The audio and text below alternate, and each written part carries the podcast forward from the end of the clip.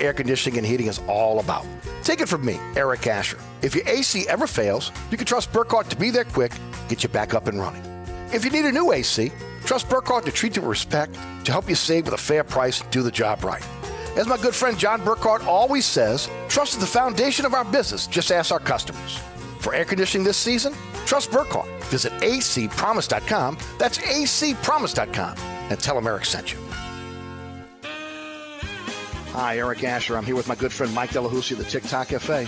Hey, Eric, 17 years later, we're still open 24 7. Yeah, your sign ought to read, sorry, we're open. Come on, man, 24 hours a day? You know how tough that is? That's a real service to the community. Yeah, the Poison Control Center is open 24 hours too. Uh, the TikTok Cafe, where the gluten is always free, intersection of I-10 and Causeway, also known as the intersection of salmonella and high cholesterol.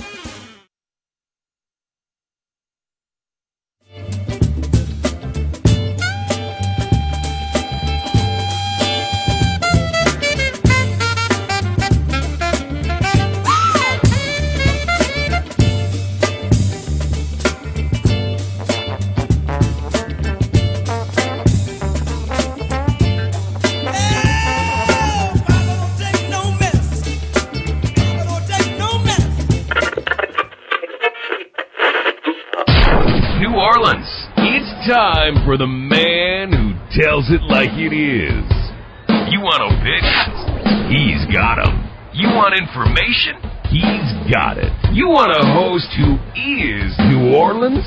You found him. Eric Asher. And Inside New Orleans.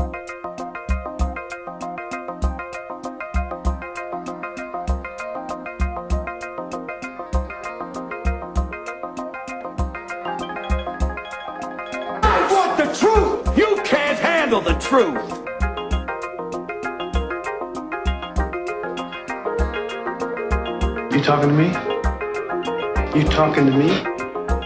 You talking to me? What we've got here is failure to communicate. Stick to the truth is what you're good at.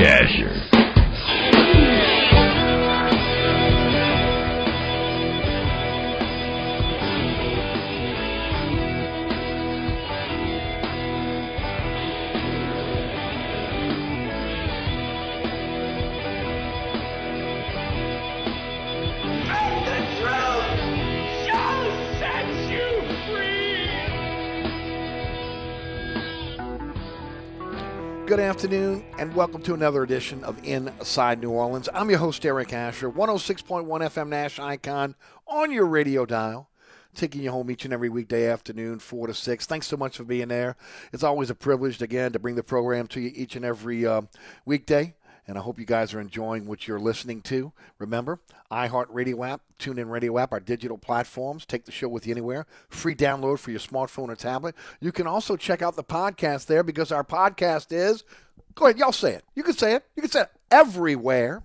Anchor's our home base, but we're on all podcasting platforms. On the World Wide Web at NashFM1061.com, uh, EricAsher.com on the World Wide Web. Our social media platforms at Eric underscore Asher on Twitter, Eric Asher on Facebook, Inside New Orleans show on Instagram. Well, we got a great show for you today. Uh, always a tight show on a Thursday. Uh, Gary Smith is going to join us at 4.15. We talking Wave with him. Uh, of course, from the Wave Report, NOLA.com, Times-Picayune. Uh, Jordy Culotta, the Jordy Culotta Show will join us at 4:35. We'll talk LSU with him. Uh, and then Oleh Kosel of the Bird Writes will join us at 5:15. Schedule release for the entire NBA yesterday, including the Pelicans. We'll jump in. We'll dive into the schedule uh, with Oleh at 5:15, and then we'll finish up with Ross Jackson, fresh from Green Bay, where he witnessed all the practices up um, up in Green Bay between the uh, Saints and the Packers, and we'll get his take on what he saw with the Saints, expectations for this weekend, etc., etc., etc. Mike Detillier joined us on the award winning Inside New Orleans Sports today. And boy, it's always good to have Mike on the show. Um, and of course, you can catch that if you missed us with our live broadcast every Thursday at 1 p.m. on WLAE TV. Also, live streaming on the WLAE TV YouTube page.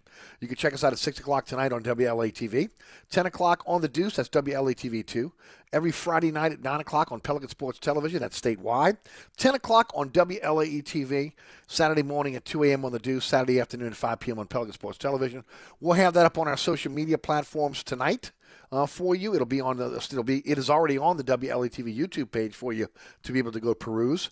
And of course, we'll have it on uh, on ericasher.com. Uh, the webmaster have that up by the end of the weekend. So. Um, uh, looking forward to you guys checking it out. Mike uh, and I cover the Saints extensively. He's been at every practice, with the exception of um, the exception of Green Bay, did not go up to Green Bay. Uh, we talked a, lot about the Tigers. We, we can expect it there. Tulane. We did, not get to the Pelicans today. I really wanted to get to the Pelicans, and I wanted to talk about Deshaun Watson as well, uh, but we just didn't get to it. Uh, Mike really went into a, a, deep dive into the Saints.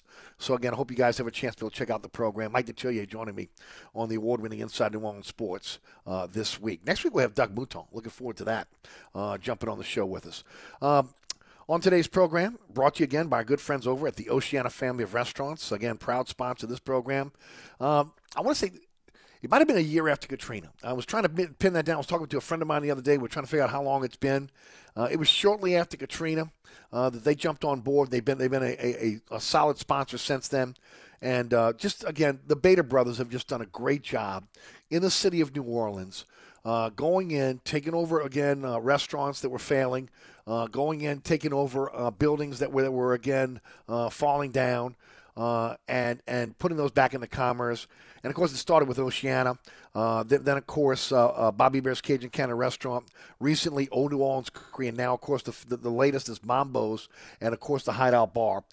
three of those restaurants in the French Quarter. So if you'll be in the French Quarter this weekend or any weekend, again, remember uh, Old New Orleans Cookery, Mambo's, and Oceana. And of course, if you're in Metairie, it's Bobby Bear's Cajun Cannon Restaurant. And remember, all restaurants are open late. So again, for those that say we can't get a late meal in New Orleans anymore, you haven't been to one of the Oceana family of restaurants because they're open late. Uh, every day, seven days a week. Oceana brings you breakfast, lunch, and dinner. Uh, and of course, Bobby Bear's Cajun Cannon Restaurant, Old New Orleans Cookery, and Mambo's have lunch and dinner service for you. Fantastic cocktails at all. Uh, again, get out there and enjoy a meal at one of the Oceana family of restaurants. And this half hour brought to you by Old New Orleans Cookery, 205 Bourbon Street. Again, open late for lunch and dinner, seven days a week. Uh, first of all, uh, you walk in the restaurant. It's a beautiful restaurant. Beautiful picture windows overlooking Bourbon Street. You can sit there, check out all the craziness there. Hey, if that's not if that's not your thing, how about head to the back of the restaurant and you can sit in an authentic French Quarter courtyard. Beautiful by day, spectacular by night. You having your next event? Not one but two Bourbon Street balconies with again uh, a, a, a, private restroom, a private bar uh, to have your next event. They also utilize that for overflow on days where they don't ha- have an event. But again, they will make your next event a success because you're right there on Bourbon Street. You got the Bourbon Street balconies. You're right the 200 block of Bourbon Street. You can't go wrong. Cocktails made by some of the best mixologists we have in the city. Fantastic cocktails that'll make you ooh and ah you see the cocktails coming out. The cocktail menu is, is spectacular. And of course, the food. Cajun Creole cuisine at its finest. Again, beautiful dining rooms for you to be able to dine in. Uh, you can order online or find out more at nolacookery.com. Again, the perfect night out for family, friends. Maybe it's a date night. Maybe again you're trying to close that business deal. Do it over at Old New Orleans Cookery because it's always a great time on Bourbon Street at Old New Orleans Cookery. Yeah, you're right. Part of the Oceana family of restaurants. Um, going to talk a little bit about Deshaun Watson uh, as we get a little bit later on the program. But uh, again, uh, uh, there was a settlement today between the uh, NFL and and the uh, and the Deshaun Watson camp. He will get, be suspended for 11 games. He will get a five million dollar fine. and I, look, the six games was a slap in the wrist. Uh, this is a little bit more, obviously, of a, of a punishment. But let's face it, it should have been a full year. And look, I don't want to hear about last year, okay? Last year, okay, don't get it twisted.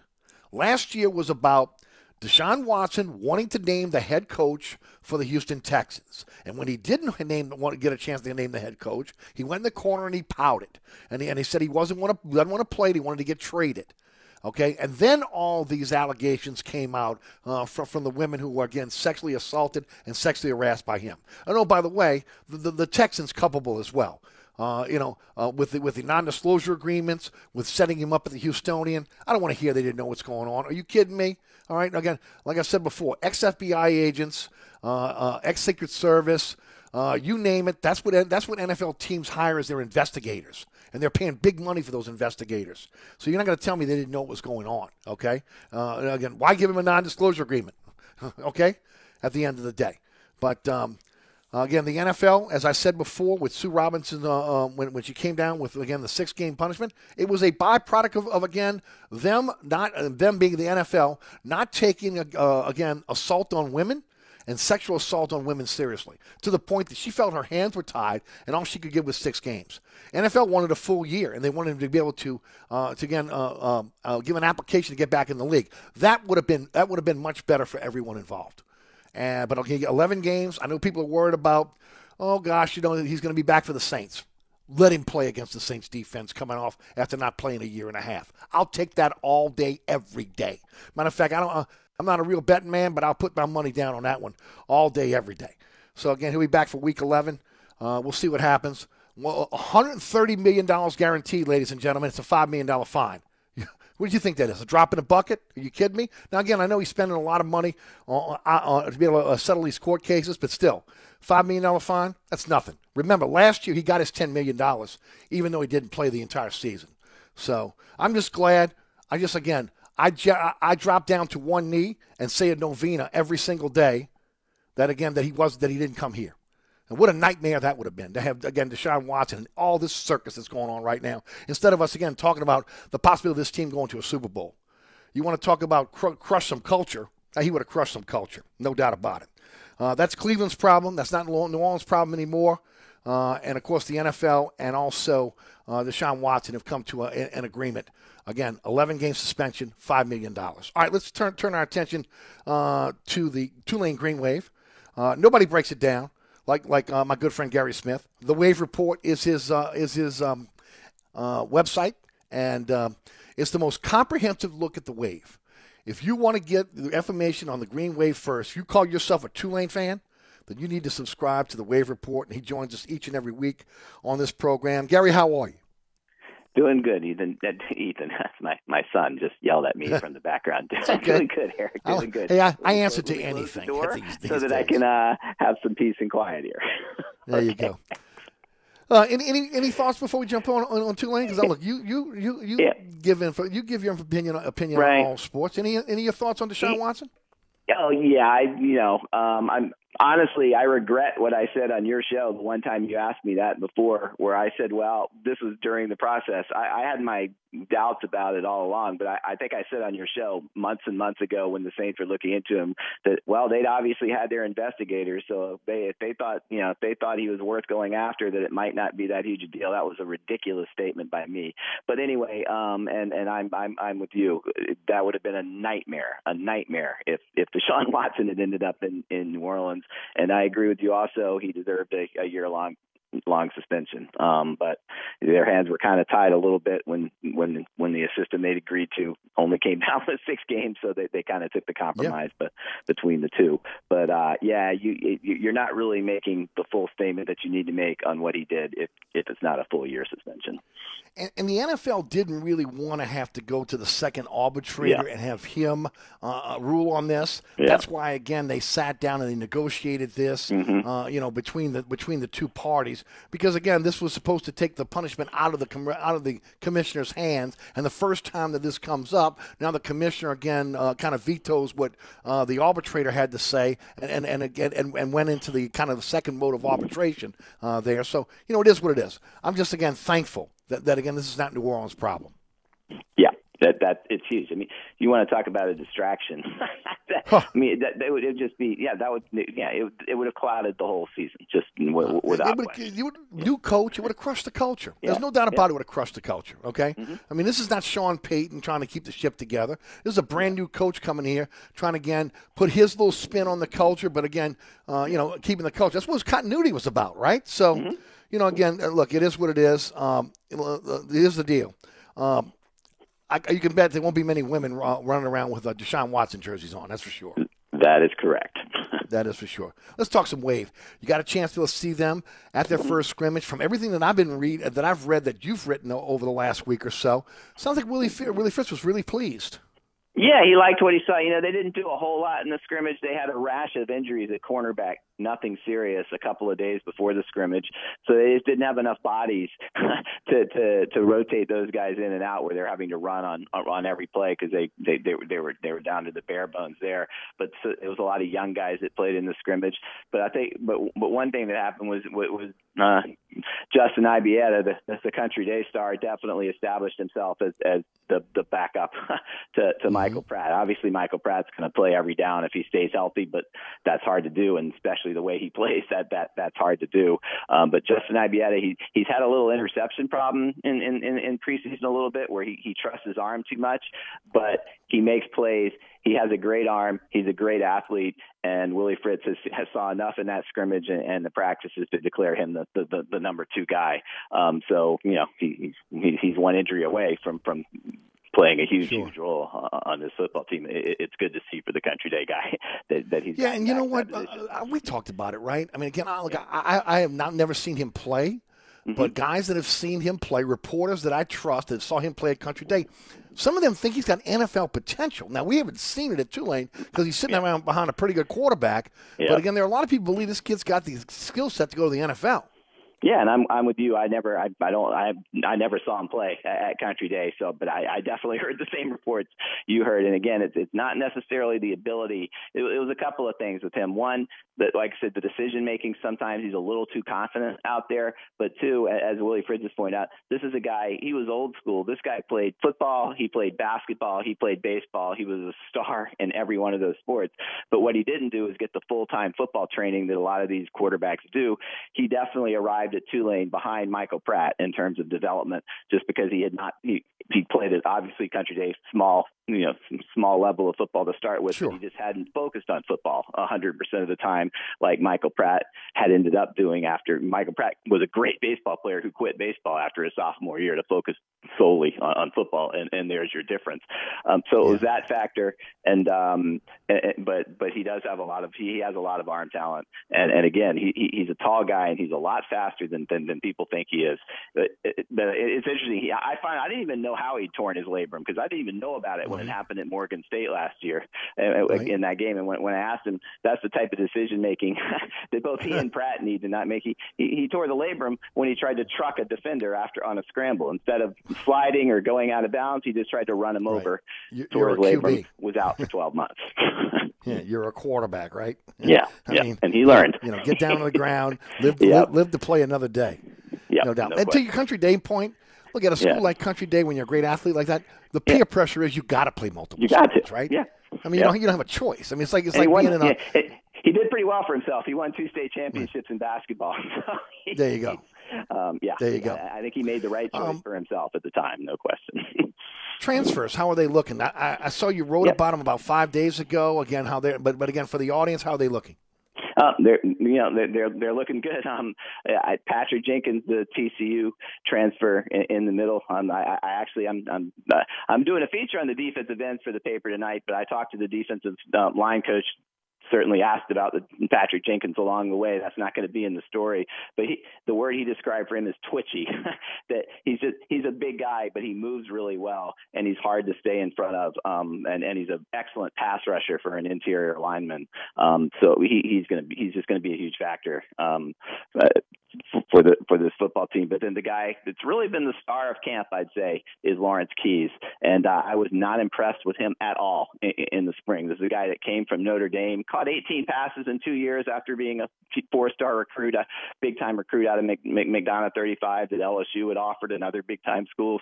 I, I didn't see much from him in the spring. It turns out it was rust because he's been the best receiver on the team uh, during preseason drills, and, and again, that's exactly what what what the Tulane needed because their wide receivers were, were, were not good enough last year. And with him and Dea Dea McDougle from from from Maryland, the transfer there, and all the other guys back and improved, wide receiver has gone from a position of absolute weakness to what I believe should be a position of strength this year. They got to prove it on the field, but they haven't had a guy like Lawrence Keys before. He's he's an all around just really good player. Yeah, everybody I talk to wants to know how the offensive line is looking. Uh, that's one of the most critical pieces, obviously, yep. for this team, and it just hasn't been where it needs to be mm-hmm. so far in the Willie Fritz era. No, and, and I actually think they were making progress two years ago, and then they lost their offensive line coach, um, who, who left with Will Hall to Southern Miss, and then and then left Will Hall a week later to go to Arkansas. Um, but uh, and and and they definitely backtracked. They weren't great that year, but they showed potential, and then they definitely backtracked big time last year. I still haven't seen a ton of the offensive line because they haven't done a lot of contact in practice, and they also the offensive linemen spend a lot of their time on the auxiliary practice field, and I'm in Yulman, Main Stadium at Yulman. But I'll tell you this: Willie Fritz is impressed. He, he he's already declared it by far the best offensive line that he's had at, at Tulane, and he knows that's what he needs. He knows the offensive line has never been up to snuff, and particularly in pass protection, they've really. There have been games where it was just you know, Drew Brees wouldn't have would have struggled at Tulane in some of those games because they had absolutely no time um, to, to, to throw the ball or, or even look for receivers. Um, a couple of games against Houston come to mind. Um, some just where it was just it was just a nightmare for for for the uh, for the quarterbacks. A couple of games against Memphis too, and and he feels like that problem has been fixed. This is the this he said again is by far his best offensive um, line that he's that he's had. I want to see it before I totally believe it, but certainly on the out outside.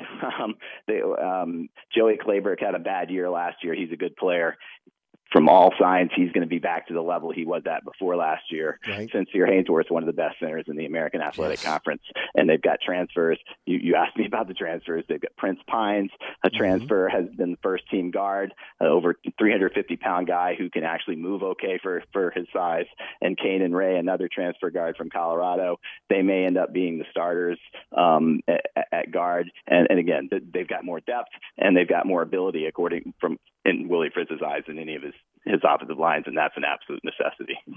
And you said the same about linebacker, right? In your recent article, a lot of depth there. Yeah, it's um, you know, they don't. they're Nick Anderson and Dorian Williams will be on the field as much as possible, but that's you, you run a lot at that position, and they're both heavily involved in special teams, so they they can't play every down. And uh, Jesus Machado, who was a, a big get when he when he committed to Tulane on signing day a, a few years ago from the from the Miami area, has really looked good in, in, in preseason practice and um, and they, they've had other guys that have looked good too. Corey Platt, um, they're yeah they're they're deep at linebacker too. They're not going to need a ton of depth at linebacker, but when but what they can't have is you can't have when Nick Anderson leaves the field um, a 50 yard touchdown on the next play. And quite frankly, when Nick Anderson got hurt last year, we saw a lot of that in the couple of games that he missed coming back from a serious serious ankle injury. They can't have that drop off when Nick Anderson and Dorian Williams aren't on the field, and and that appears to be the case this year. Well, September 3rd, they kick it off against UMass. How you feeling about the team? Uh, pretty good. Again, I, I, I it's it's modern day football. Yeah, I, I always wonder. It's true for every team in the country. I'm I'm not sure how teams are ready for opening day anymore because when I when I started in the business in 1991, there was so much mm-hmm. more contact, so much more oh, tackling, yeah. so much more live drills. You can't do that. There's too many injuries, too many problems. I I, I get it now, but there's just you know I, I would have liked to have seen more live tackling drills to give you a real good sense of of, of where the team is. Um, but look, this team has a ton of experience. Willie Fritz pointed out to me today they've got 12 players on offense, 12 who've played more than a thousand downs of college football. Yeah. They've got seven players on defense who've played more than a thousand downs of college football, and that didn't count Jadon Canady, who started as a true freshman last year and played like 850. And they're not, and he's talking about at Tulane. That doesn't count Shae Wyatt, who played well over a thousand downs at Central Missouri, and uh, and they and they've got Tylo Phillips, a transfer from Lamar, who played over a thousand downs there too. So this is a much this is probably the most experienced team that that Willie Fritz has ever had, and that usually translates to good things. Yeah, yeah, no, it totally does, and, and hopefully it will. Um, you know, again, uh, I, I'll say it again. I don't think he's on the hot seat, but I think there's some pressure for him to make up for last year's uh, for last year's debacle. And look, a lot of that again was was was the schedule, and and uh, that, that hurt them. But they hurt themselves. Again, they, they were in games they should have won, and they let slip away. Look, Will, Willie Fritz is a good coach. I've seen him enough. He's a good coach. Tulane did not look like a well coached team at, at times last year. And when you're two and ten, that's the reality. But there there was there was stuff going on that I hadn't seen before where teams East Carolina, they're running around in and there's nobody there. It's like I thought I was watching a high school game. Guys running Right. around in and running untouched for a fifty yard touchdown, a sixty yard touchdown. That stuff can't happen, and it, it had not happened in the past for for Tulane. And, and yeah, and I'll throw the the schedule, and then again, um, Hurricane Ida threw him for a loop. Yep, when you're that's when you're another one, yeah. to Birmingham for a month, living in a hotel with animals and dogs and all kinds of other things going on, and just out of your environment. And with the Louisiana players not knowing sure what had happened down here, it, it just wasn't it wasn't a good scene for them. There's a lot of factors, but I, I agree with you. They I, they need to show they need to go back to looking like a well coached football team this Yep. year, and, and, and I think they will. Well, when you drop down on bended knee, my friend, pray for no no no, no tropical events. okay, let's No let's go unscathed this this hurricane season, and then hopefully again we'll be able to see these teams at least perform coming out the box uh, as well. Saints had the same problem last year, and I'm with you. I don't know how you harden your body for a football season without contact in, Yeah. in, in, in, in training camp. I don't know how you get to you know you become a good tackling team if you're not practicing tackling in in Yeah. in, uh, in training camp. I agree. And Willie Fritz, he used to, he was so big on that in his early years. He, I even wrote a big feature on it. It was the Pete, Pete Carroll, the Seattle Seahawks system. He had videos of it. He, he, he was running the drills where the defensive backs and linebackers were just tackling guys right and left on their own guys on just track practicing fundamentals. You know, I'm not at every minute of every practice. I haven't been to those Saints, the ones that have been at the Saints indoor facility, but I've barely seen any of that th- this preseason, and that that started in the COVID era where that kind of stuff Yeah. stopped. Yeah. And so it, it- it's de- even with Willie Fritz, it, it's definitely the, the the sea change has been huge in his six years here. The difference across the board, man. It's in it's in every Yeah. sport. I'm not sure about the high school sports today, but again, it's in every sport. Ken Trahan can answer that question. Uh, but again, it's in every sport. Always appreciate your time, my friend. One more time, hype that website for us. Sure. Let the folks know a little bit uh, about how they can follow you on social media. Uh, throw it out for us. Yes, it's it's the wavereport.com, tulane.rivals.com, part of the rival system. Um, one thing you can get that you and I didn't talk about at all, Tulane had the first ever, as far as I can ever recall in my journalism career, assistant coaches press conference with the new baseball coaches the other day. It was actually really interesting. Yep. All three guys talked with Jay Uhlman. You can go and read every word. It was a 30 minute press conference. You can read every word of what was said on, on, on the at the wavereport.com, and I guarantee you um, that that ain't- that that won't you you can't read the transcript of that anywhere else. And these guys, I have no idea whether they're gonna whether they're gonna be a successful staff, but they're a successful staff when they talk. This is a really intelligent. In, um, engaging staff, so so uh, that that's you, know, you can again go to the wave report for that because you ain't seeing it anywhere else. Beautiful. At Gare Smith on Twitter. Thanks, my friend. We'll check in next week. Thanks for having me on. Always, always. Again, Gary Smith of, of the uh, the Wave Report, NOL.com, The Advocate, uh, et al. All right, don't forget about Burkhardt Air Conditioning and Heating. Uh, North Shore, South Shore, East Bank, West Bank. I'm telling you, AC breaks down. Just think acpromise.com. It's so easy. Again, one of the 15 trucks in the field will be dispatched out to your home and your business. Give you a 30 minute courtesy call before they come to your home. Those Nate certified technicians will go in there and they'll get you up and running. Uh, again, if uh, you're looking for a new system, I'll say it again. Don't sign that contract. At least let Burkhardt come out and give you a price. Uh, you've heard me talk about them now for years, over 30 years in the business, 15 trucks in the field, after hour service as well. Uh, you're not going to do any better than Burkhardt. Burkhardt Air Conditioning and Heating, a company you can truly trust. acpromise.com. That's AC promise.com. You're listening to Inside New Orleans, brought to you by the Oceana family of restaurants, Oceana Grill, Mambo's, Old New Orleans Cookery, the Hideout Bar, and Bobby Bear's Cajun Cannon Restaurant. All are open seven days a week. All are open late. Get out there and get yourself a great meal at one of the Oceana family of restaurants. We'll be right back. Inside New Orleans. If it's New Orleans sports, culture, food. Inside New Orleans with Eric Asher is talking about it. Weekdays at 4 on 1061 Nash Icon and available online anytime at NashFM1061.com. This report is sponsored by Indeed.com. Dog days of summer got your business needing help? Check out Indeed, an all in one hiring solution that makes it easy to attract, interview, and hire candidates. Visit Indeed.com slash credit and get $75 toward your first sponsored job. Terms and conditions apply. Look out for an accident that's blocking the right lane on the 610 on the westbound side, right at Canal Boulevard. And look out for delays steady if you're traveling on the 610 on the westbound side from Broad to just before Canal Boulevard. In the meantime, delays are going to be solid if you're traveling on 10 westbound from North Claiborne to Canal. Also, in the meantime, delays are going to be steady if you're traveling on 10 eastbound from just past City Park to the high rise. Look out for delays if you're traveling eastbound along the West Bank Expressway and the Crescent City connection with delays that are solid from Terry Parkway to the Camp Street exit. And also, in the meantime, look out for a couple of accidents on your surface streets, Elysian Fields at Leon C. Simon and Gravier at South White. I'm at Robinson, broadcasting from the Attorney Mike Brandner Traffic Center. On the East Bank and West Bank, from the lake to the Gulf, the men and women of the Jefferson Parish Sheriff's Office keep our parish safe. Some are on the beat, others behind the scenes, ensuring the safety of our community. JPSO is now looking for correctional officers and 911 dispatchers. Your community's calling. Answer the call. Visit jpsojobs.com for the complete benefits package and salary.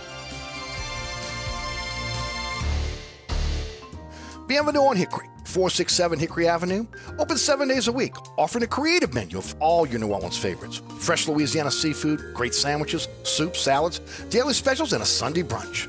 Contemporary Creole cuisine, great southern dishes. Check out our menu online at bienvenueharahan.com. Dine indoors or outdoors. Place your order or inquire about catering at 504 305 4792. That's Bienvenue on Hickory, 467 Hickory Avenue in Harahan. SportsBeat is the place to watch your favorite team. Come check out all the games, including the NBA, college basketball, and baseball on 20 TVs. Open seven days, 11 a.m. to 2 a.m. Happy hour, 11 a.m. to 6 p.m. Great menu featuring two, count them, two steak nights. Wednesday night, 6 p.m. till $10 choice fillets. Friday night, 6 p.m. till $10 choice ribeyes. Private room available. SportsBeat is located at 3330 Ridge Lake at 16th Street behind Wendy's on Causeway. SportsBeat Pub and Cafe, home of fantastic cocktails, large beer selection, delicious food, friendly staff, and all the sports you can handle. At Burkhardt Air Conditioning and Heating, their number one priority is treating people right. Take it from me, Eric Asher. It means getting there quickly in an emergency. They'll be on time and do a perfect job. And it means they promise to give everyone a fair price every time.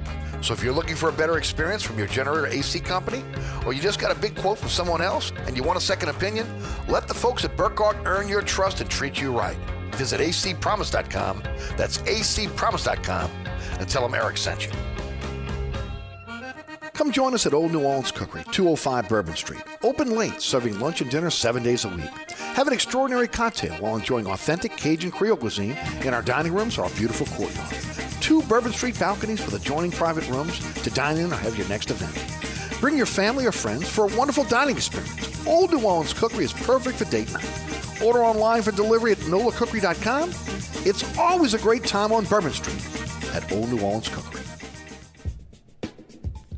Welcome back to Inside New Orleans. Today's program brought to you by my good friends at the Oceana family of restaurants, Oceana Grill, uh, Mambo's, Old New Orleans Cookery, the Hideout Bar, and Bobby Hebert's Cajun Cannon Restaurant, voted number one restaurant by TripAdvisor, uh, the number one restaurant in Metairie. Uh, I'm telling you, folks, great menu for you.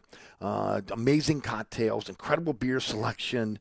Uh, the the menu is again chock full of your New Orleans favorites, Cajun Creole cuisine, but but so much more. Fantastic burger, barbecue ribs. I mean, there's really look, you're going to find something on that menu you're going to enjoy. Also, again, the, the large beer selection, the cocktails, outstanding. Then you get 30 plus TV screens, TVs everywhere. Uh, you'll never miss a play. I love to say this because it's so true. TVs even in the restroom. I mean, I'm telling you, if you don't, you know, sometimes you just got to wait for the commercial, sometimes you can't, right? So you got TVs even in the restroom, so you'll never miss a play. And then, of course, uh, the great food that you could uh, you're going to be able to enjoy. Look, it's football season. You're going to want to go hang out in a place where you can you know check out all the games that are coming on in college, on the pros. You could do that at Bobby Hebert's Cajun Cannon Restaurant. Soon we'll be flipping into college foot, college football, college uh, um, college football, and pro football and pro basketball. Because again, it's starting early the, er, in early October. You'll be able to do that as well. I mean, so many TVs, and then of course, what I love Uh, Bobby Hebert's Cajun Cannon Restaurant is unique. It's the perfect combination of Louisiana sports culture and authentic Louisiana cuisine. And when I talk about sports culture, I'm talking about memorabilia that could be in a museum, one of a kind items that you won't find anywhere else. I mean, literally, you could just walk around the restaurant like you'd walk around a museum and just, you know, ooh and ah at, at, at some of the stuff that they have, which are one of a kind, especially if you're a sports memorabilia buff like myself. Um, why don't you find out more? You want to go to BobbyBears.com. Again, the uh, hours of operation open seven days a week for you for lunch and dinner at 4101 Veterans at Lake Villa. They got the full menu there as well. They'll let you know if you're within the uh, the per, the the, uh, the territory where they where they actually deliver to you. Uh, you're looking for a great place to go grab a bite to eat, catch, check out all the games, and grab some great cocktails as well as fantastic beer. You found it. It's Bobby Hebert's Cajun Cannon Restaurant. So good. That's Lake Villa and Veterans in Metairie part of the Oceana family of restaurants. All right, thanks to Gary Smith for joining us. We talked about the wave. My good friend Jordy Culotta, the Jordy Culotta Show, who is just killing it. Are you guys paying attention? Are you guys checking him out? Have you are you following him on social media like I asked you to? Have you been checking out his YouTube channel? I mean, again, he's all over all the recruits. Again, where are they going? They're going to Jordy Culotta's platform. His platform is blowing up. He's again also part of WAFB's um, website as well. And of course, uh, again, just a, a, guy that's a little bit ahead of his time when, when it comes to digital platform, but a great show. And the great thing about it is, so okay, we love you to listen from seven to nine, but if you can't, go pick it up again on YouTube whenever you can. It's, it is worth the listen, worth the watch. It's the it's Jordy Culotta Show, and he joins us each and every week here on our program. Jordy, how are you? Hey, great to be man. Thanks for having me. Always good. Jordy, tell us about the parade of, uh, of recruits that you had this week, my friend. Uh, well, it was another good week for LSU as uh, they picked up a defensive back as we were there for Kylan Jackson, the big safety out of Zachary on Saturday uh, which is a uh, look a long rangey physical safety.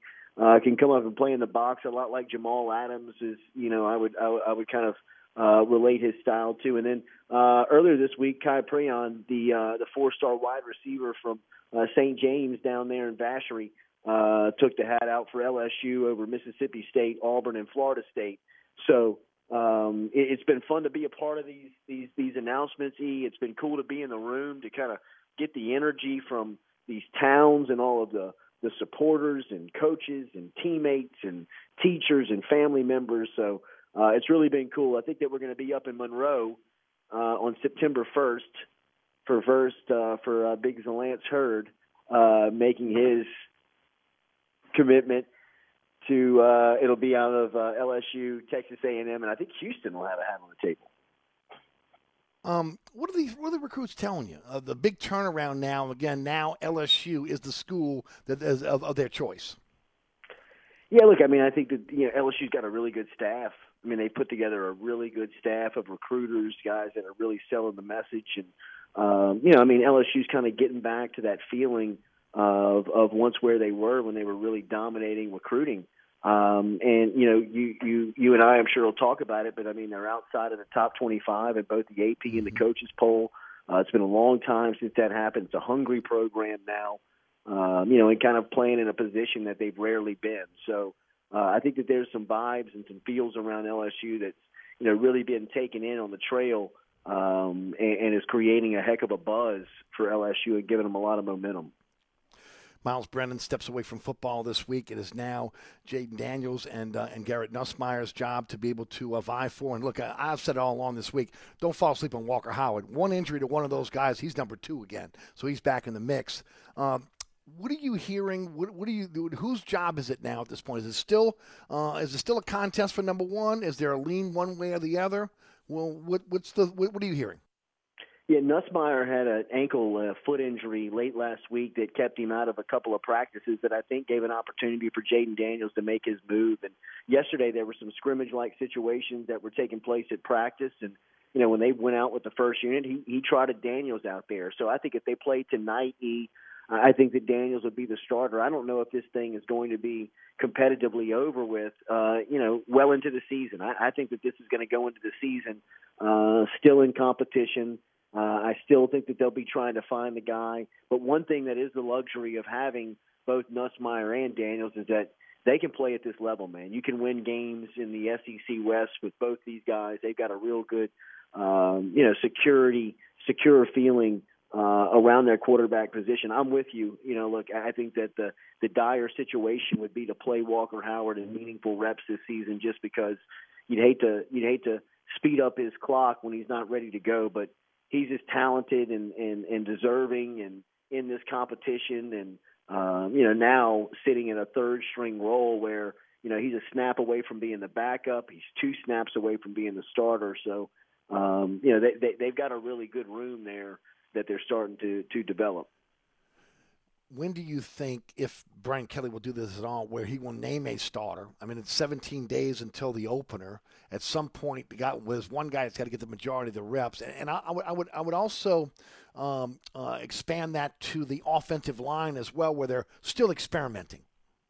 Yeah, no, I looked at. I think they got some competition that's going to roll deep into camp. You know, I mean, it's going to go um, you know, if at the quarterback spot, I think they'd love to have a guy by next week. You know, I mean, at some point you got to be starting to turn your focus towards Florida State and trying to game plan with how you're going to play and, and and what you're going to call and you know who's going to be making those calls and so so I'm assuming that you know it, it'll be within the next seven days, next five days, and when he wants to make the announcement of who's going to be the quarterback, and may not publicly you know make the announcement, but at least internally let the team know who's going to play. I think these offensive line, uh, that competition could roll.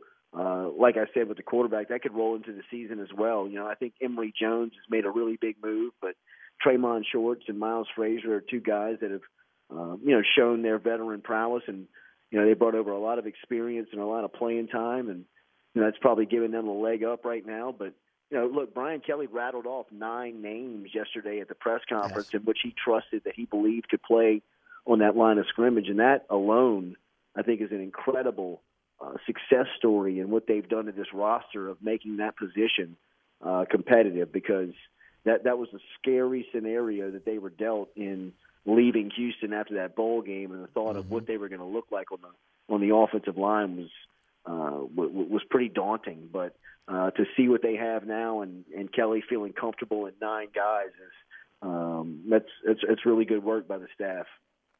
Jordy Culotta, the Jordy Culotta Show, with us seven to nine weekdays on his uh, YouTube channel. We'll tell you more about that in a few minutes. Uh, Dellinger never played the center position before. He likes his smarts. He likes his size. He made a good comment yesterday. He doesn't. He's never going to. You know, we're not going to see these small centers anymore. But again, most uh, uh, colleges are playing out of the shotgun, and he's had trouble getting that that snap back to him. Talk a bit about that. Well, look, I think they made the move with Garrett Dellinger to center because he's their best offensive lineman, and he's the one that could manage having that role and that task thrown at him. I mean, he's never played center in his life. He's always been a dominant guy that, you know, has pretty much pushed people around, whether it be, uh, you know, at left tackle, right tackle. I'm sure he's played some interior growing up, but he's never played the center position. And now, you know, I mean, he, there's there's a lot of responsibility that comes with that with that role. I mean, you know it. You got to call the protection. You got to call out the strong side of the defense. You got to find the Mike backer. You got to uh, you know, you got to get over the ball. You got to snap the football, and then you got to protect yourself against guys that are, you know, coming out of the SEC West. These are, you know, some premier athletes that are lining up on the line of scrimmage. So, I mean, it, it, there's a lot of new stuff for Dellinger that's going into to, to this transition. But um, as you heard Kelly say yesterday, they, they're pretty confident he can handle it. But you know, I mean, th- there's going to be some some situations like that where he just kind of rolls it back there on three straight reps that you you got to be able to fix. Um, but but there's a lot being thrown at him that's you know brand new to play in that position that he's really uh, you know he's really having to catch on. So I, I think that they'll be fine there just because I believe so much in him. I think he's a he's a fantastic player and um, you know I think he'll he'll he'll meet this challenge head on uh, and, and figure this out by the time the season rolls around here in just over two weeks. Yeah, and they got a heck of a position coach there as well. Um, mm-hmm. Mason Taylor, I keep hearing the name uh, mm-hmm. again. We know the wide receiving core is stacked, right? Uh, but again, they were they were worried they weren't have a, they wouldn't have another tight end, and um, I heard that up until within the last couple of weeks. You've had a chance to see him play a little bit. What are your thoughts? Well, look, I mean, obviously he comes from a phenomenal line and football lineage with you know, first ballot Hall of Famer Jason Taylor being his dad. He looks the part. You know, I mean, it's scary though. I mean, he's he's he's for as a good looking of an athlete as he is, he's still he's still really not developed. I mean, he's still just 18 years old. It's scary to think about what he's going to look like in two years. I mean, he's going to look like a Greek god. You know, I mean, just by the way he's built and his stature and his physique. But you know, look, they, they this true freshman class, they didn't sign a lot. They signed 15 guys, but they hit just about on everybody. You know, I mean, Will Campbell's going to play, Emery Jones is going to play, Harold Perkins is going to play, Mason Taylor's another guy that's going to be tough to keep off the field. And it's not just because they got a they got a sincere need there. And look, the the, the tight end room is is depleted. They need guys and they need players. And Taylor's in the right place at the right time. But you know, it'd be tough to keep him off the field even if they had some depth there. He's he's he's he's a little you know above his time. You know, a little bit um, beyond his time. I mean, he's he's a guy that um, you know can run, he can catch, you can line him up in certain situations and put him off the line of scrimmage. He's a new age tight end by every sense of the definition. Mm-hmm. You know, obviously, like we said, where he comes from, he comes from a great high school program down in South Florida. Um, you know, obviously his dad being Jason Taylor of the, the Dolphins and the Jets, and yes. you know being a Hall of Famer. I mean, it, it, you kind of you see all the intangibles there, but you know, you get him out there and um, you know, LSU's in need of a tight end. They're in need of a pass catching tight end, and he checks just about every box. And it's scary to think that he's only, I mean, he's only 18 years old. Yeah. Um, defensive line looks like again one of the strengths of the team. I've, i mean, again, just based on you know just the, the, the comings and goings in the defensive backfield, I have asked the question over again, over and over again: Are these guys SEC caliber defensive backs? Most people that I've spoken with believe they are. When you look at the group back there right now, now they've got a chance to see them in a scrimmage. We hear a lot again about, you know, again one guy Colby Richardson we've been hearing a lot about lately. Uh, you know, uh, Converse as well. Uh, are, are, are, they going to be able? I'm, look, I'm not talking about the reputation of DBU. I'm talking about when it comes time on a Saturday to be able to stop an opposing offense. Are they SEC caliber? I think they are. I think that they have, like Kelly said, they got six guys competing at that position to play, and you know it's going to be a bunch of defensive backs that transferred in, whether it's Sevyn Banks, Mekhi Garner, Tariq Bernard, Converse, like you said. Um, you know, even some of the young guys are having pretty good camps. And Terrence Welsh is out there. Um, you know, Jalen Davis Robinson's playing pretty well. So they got some names that are popping up and, and making plays. But uh, Colby Richardson, the guy that you brought up, I think. Look, I, I think he's answered all the questions. I think he's definitely going to play. He's going to play early, and you know, he's he's he looks like an SEC corner. You know, I mean, he comes out of New Orleans. You guys know he comes out of McMain High School and went to went went, went to McNeese and uh, now ends up in Baton Rouge. And I mean, like he was saying the other day, I mean, you know, he, he's he's traveled a long way to go one on one with Kayshon Boutte in a in a fall camp. Um, you know, I mean, he's lined up on arguably the the best wide receiver in college football and has a great opportunity to really kind of show his skill set. You know, I mean, on the I was at a practice the other day. They had six NFL teams standing on the sideline watching practice, and you know, I mean, Colby Richardson's getting those eyeballs on. They may not be here looking looking at him, but you know, when they're when he's guarding Kayshon one on one, they're yep. going to catch him anyway. So you better uh, he's got a great opportunity to to to really kind of show off here because he's another one. He that I mean, his measurables are impressive. I mean, his length, his size, um, you know, his speed. He's just he he, he looks very SEC ready uh, coming from from where he was in Lake Charles. Yeah. All right, it's an unfair question. You've only seen a college scrimmage. You know, again, obviously you got great contacts. How do you feel about this team? Is this eight and four? Is this nine and three? Is that asking too much out of Brian Kelly for the first year? Yeah, I don't think so. You know, I mean, look, right now, uh, our, our our partners over at Caesar Sportsbook are, are, are has the number at, at seven over under LSU. I, I've been urging our listeners, if you know, if that's something that you're into, to I, I would definitely take that at the window. You know, I mean, I think that this is this is almost a scenario where they're giving away money um, because there's a lot of doubt around LSU. If you do you know, if you if you just kind of go back to last year and where they're coming from, and even the ten draft picks, you know, I mean, people got to be asking how can they replace that. But if you mm-hmm. spend you know two hours at practice, you look around and I mean, you see Mason Smith and you see Jaquelin Roy and you see Jay Ward and you know you see guys like Greg Pennant, linebacker, who you may not think about. Then Harold Perkins pops up there, and I mean, they just got guys everywhere. And I know it's the SEC, and I know everybody's got a you know a really talented roster, but you know, LSU's guys are usually a little different, and mm-hmm. it looks like they got a couple of those difference makers that people are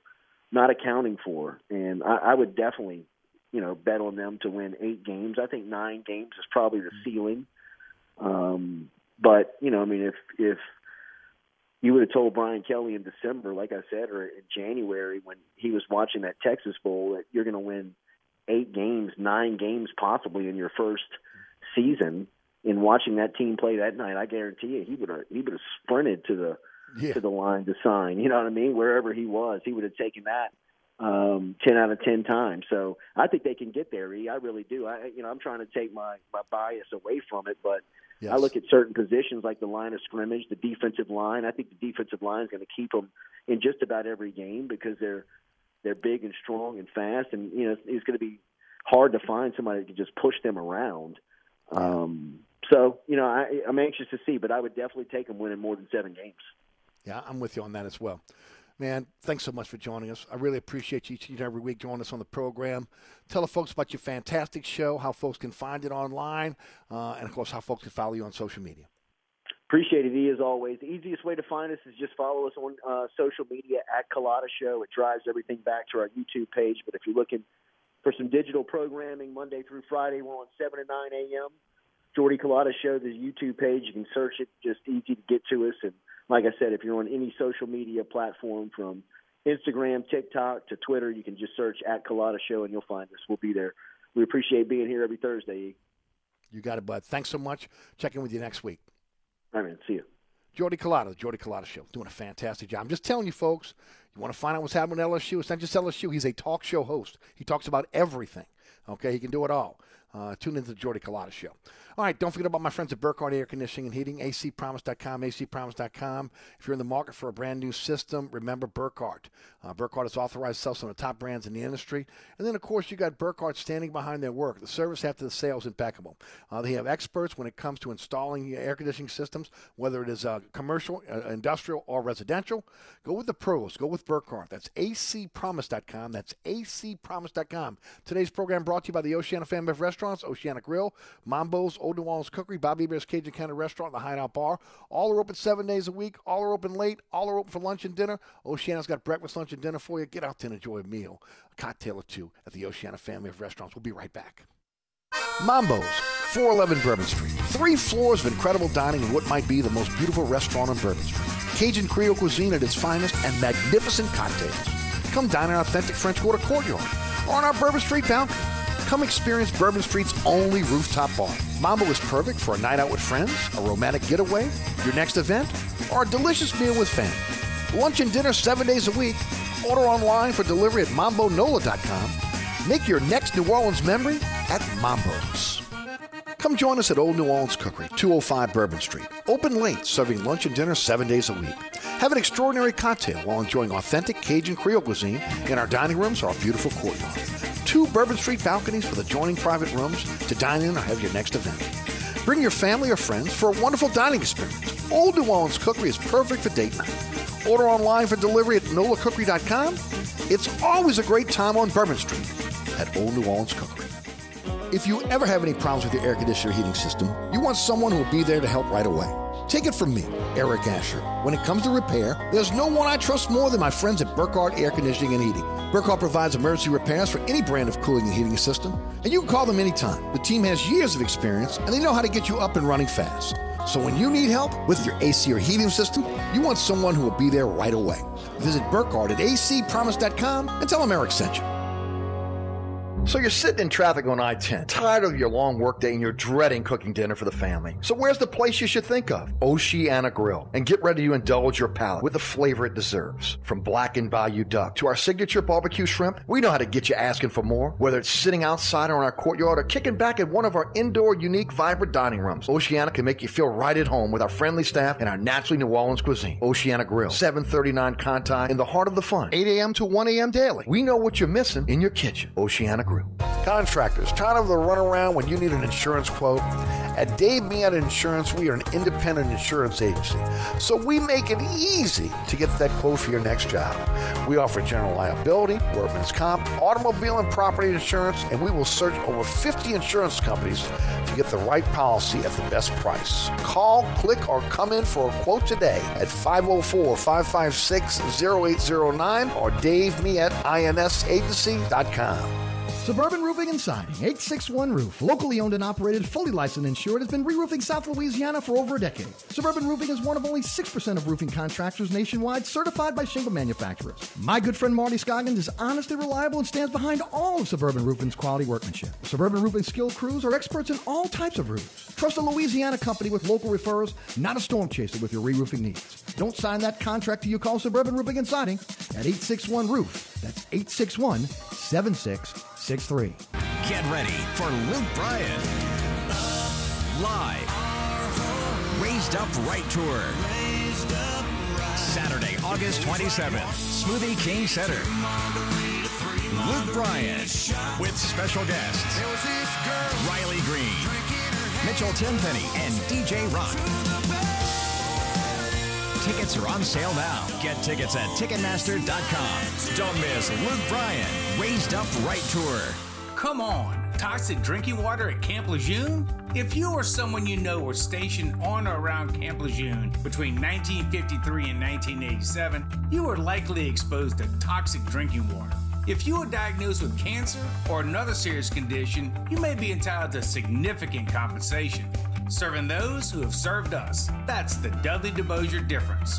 444 4444. Stephen DeBosier, New Orleans. LA 22 13849. All right, welcome back to Inside New Orleans. I want to thank uh, Gary Smith and Jordy Culotta uh, for joining us on the program. So we we wiped out Tulane and LSU. They're off the board. Coming up next, Ali Cassell with the Pels and also Ross Jackson with the Saints.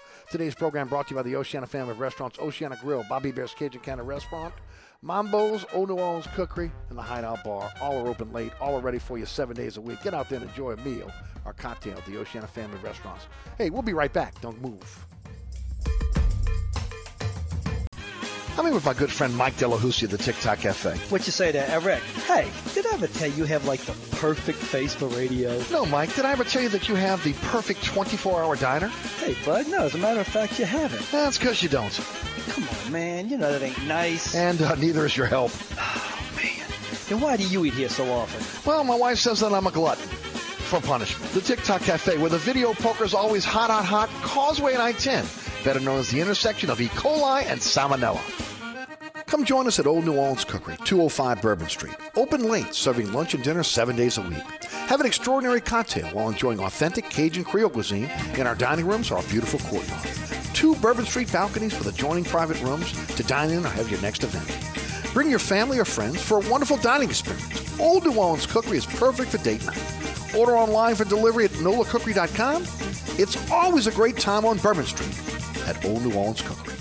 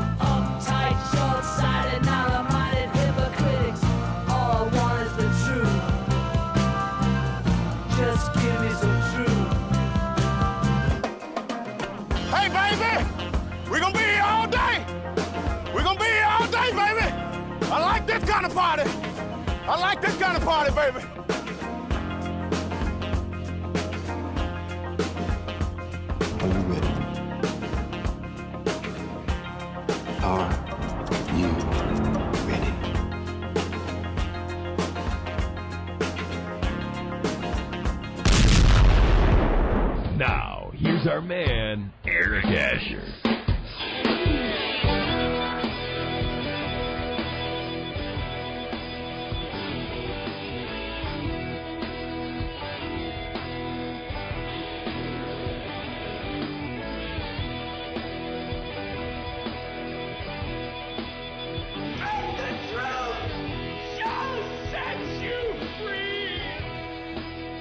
Number two of Inside New Orleans. I'm your host, Eric Asher. The privilege of bringing you home each and every weekday, home uh, 4 to 6, right here on 106.1 FM Nash Icon on your radio dial.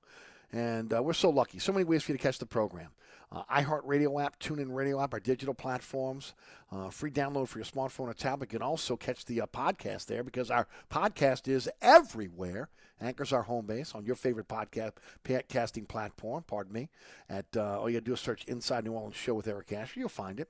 Nash FM 1061.com, ericasher.com on the World Wide Web. And of course, uh, check us check us out on our social media platforms uh, at Eric underscore Asher on Twitter, Eric Asher on Facebook, Inside New Orleans Show on Instagram. If you want to contact me, you go to the contact portion of ericasher.com and uh, just click on the icon and it'll give you set up the email address or you can, or you can email me at eric at ericasher.com. And quite a few of you guys do that even during the show. And if I see it, I normally will pass your question on to the, um, to the guest as well. Um, don't forget about the award winning Inside New Orleans Sports this evening at 6 p.m. We had our, our live broadcast we do each and every Thursday at 1 o'clock on WLAE TV. Also live streaming on the WLAE TV YouTube page. Uh, you can check us out tonight at 6 o'clock on LAE, 10 o'clock on The Deuce. Friday night, 9 o'clock, Pelican Sports Television, 10 o'clock on WLAE. Saturday morning at 2 a.m. on The Deuce. Saturday afternoon at 5 p.m. on Pelican Sports Television. And Mike Detillier was on the program today. Uh, again, uh, Saints, real deep dive into the Saints. LSU as well, Tulane. Uh, unfortunately, we didn't get a chance to talk about the Pels, but uh, again, still a great show for you to enjoy. Uh, we'll have that up on our social media platforms this evening. Uh, it's already on the LAE uh, uh, YouTube page, and it'll be on ericasher.com by the end of the weekend. Today's program is brought to you by my good friends over the Oceana family of restaurants. And, of course, it started, uh, again, well, we got Bobby Hebert's Cajun Cannon Restaurant. You got uh, Old New Orleans Cookery, Mambo's, the Hideout Bar. But it started with Oceana Grill. And, oh, man, I'm telling you, Oceana Grill voted top 10 U.S. restaurant for everyday dining by TripAdvisor. Uh, really easy to get to. Bourbon and Conti in the French Quarter. They're open seven days a week. Uh, home in New Orleans, best breakfast. You got to get out there if you love breakfast. And, and again, if you're a person like myself that can eat breakfast for breakfast, lunch, or dinner, I'm telling you right now, Oceana's your place. 8 a.m. until 1 p.m. Late breakfast service for you uh, to enjoy again the fantastic breakfast specialties that they have for you. Uh, the, the world famous crepes, again, the traditional breakfast, uh, eggs, grits, sausage, bacon. The biscuits are fantastic. I mean, I go on and on and on, just rave about the breakfast. Just part of this, again, incredible menu over at Oceana, including, again, Cajun Creole dishes that are fantastic for both lunch and dinner. But more than that, because, again, is a, it is a place where, again, a lot of, uh, of our visitors go, but also a lot of our locals go. Uh, they make sure that the menu is, again, Cajun Creole cuisine, but it's also, again, so much more. Great burger, uh, fantastic pasta dishes for you. Also, again, barbecue ribs that'll melt right in your mouth. I mean, oh, fantastic. And then the cocktails, outstanding. Some of the best mixologists we have in all the city work at the Oceana family of restaurants. They pride themselves on, again, fantastic spirits and also uh, great mixologists. And then the, the, the uh, cocktail menu. I mean, something to behold. And I'm, I'm telling you, from years of doing uh, live broadcast when the waiter or waitress comes out with your with your cocktail, and everybody's turning in the restaurant looking and going, "Ooh, wow, what is that?" And they're reaching for the cocktail menu because they want to find out. That tells you all you need to know. Uh, fantastic cocktails. You can dine in the authentic, authentic French Quarter courtyard. Again, beautiful by day, spectacular by night, but also dog friendly for you. And then look, not not one, not two, not three, not four, but five private rooms for you to have your next event. And how beautiful that is. You're right steps off Bourbon Street. You're not that far from Frenchmen Street. So again, when your party ends, you keep the party going, right? Uh, they do a fantastic job at putting on a party for you.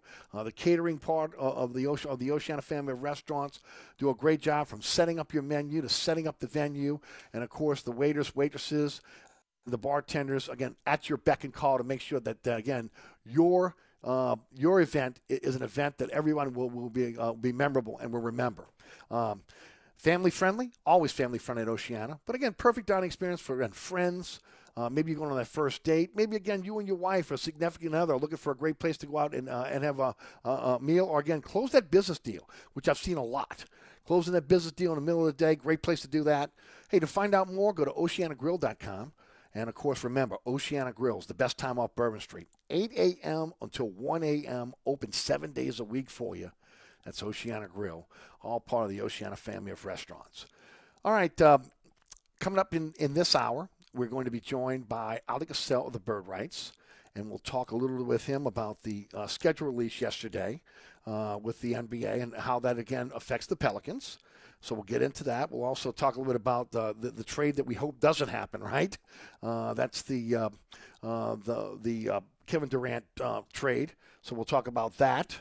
And, um, and then, of course, we'll finish up with Ross Jackson of uh, Locked On Saints podcasts, CrescentCitySports.com, and, and also Saints Wire. And he was up in Green Bay. Uh, for the practice in Green Bay. So that means he's seen every single practice the Saints have had uh, in, in, in, during this uh, training camp session. We'll get his take on the Saints. Uh, we'll get his take on, on again the the uh, workout, the joint workout up in up in Wisconsin. All that coming up here on Inside New Orleans in hour number two. Without further ado, let's head to the guest line. again, we try to get him every single week. Got overrun with football last week, and of course he needs a break every now and then, doesn't he? But the Pell schedule's out. Uh, Pell's getting ready again to get started on the season. They'll be in training camp very, very soon. It's time to talk some NBA basketball, baby. We do it with Oleh Kosel, the Bird Writes. Oleh, how are you? I'm doing great, Eric. How about yourself? Doing great, Oleh. I'm excited, man. You know, I love football, but I love NBA basketball. And, um, you know, people don't realize how quick the season just comes up on you. Because, uh, I mean, what is it? October 19th is the opener against Brooklyn. The 23rd, they open up at, at home against Utah and they got training camp before that, and that, that means what training camp probably either late September, early October, right? Exactly. I think media day is going to be September 26th. Training camp opens a day later, and before that, you know, the guys are going to get together for those uh, voluntary workouts. So pretty much as soon as we hit September, things are going to start happening. Oleh, how about the um, how about uh, David Griffin at the piano? I, first of all, when you can laugh at yourself that's a wonderful thing. And, I just thought they hit it out the park on the schedule release. What they did uh, with with that with little video they put out. What were your thoughts? Because I, I, saw actually I saw you post it, and of course I reposted it. Uh, uh, you know, all, all coming off your feed. I thought it was just fantastic. That's one of the best things I've ever seen any NBA team put out. Um, not just the Pelicans, talking about anybody. And you're right, for David Griffin to sign off on it, for to get Zion Williamson involved, and for whoever came up with the idea, I'm guessing somebody within that Pelican social team, they've got wonderful production people, came up with the idea, but to implement it and, like I said, to pull it off, fantastic. Um, it's a laugh. Paint a picture for the audience. Probably wanted. right. Paint a picture for the audience, if you would, of, of, of how that went down. Yeah. So, if anybody knows the backstory, Christian Clark of NOLA.com wrote an article before the start of last year about supposedly David Griffin going into Zion Williamson's room back when they were inside the bubble and playing um, either you know a little Yamaha uh, piano, um, organ, whatever that's called. Some others said that maybe he actually led Zion and played a piano in front of him somewhere. But either way, that kind of you know took legs and everybody laughed at it. Griff. A lot of people around the Pelicans organization denied it. But, you know, the jokes have been coming. Zion Williamson said, Oh, you're the piano man when Christian asked him a, a question during his free agent uh, signing back uh, early July last month. And now, of course, for the Pelicans to turn it around and make it a story to where the video starts with, you know, you're going into Griffin's office. You don't see him there, and you, but you can hear music. And you go out into the gym, and sure enough, there's Griff playing on a piano and uh, then the lights suddenly come on when he's, you know, about 30 seconds into a song. Zion Williamson enters, but before he enters, you could see a couple of staffers, right? One's a janitor or somebody of that sort, just staring in awe. There's another one blowing some smoke, right, to give it that kind of production, that uh, illumination of sorts. And of course, Zion Williamson walks in and says uh, a, a fantastic line, something along the lines of um, "You'll get used to it."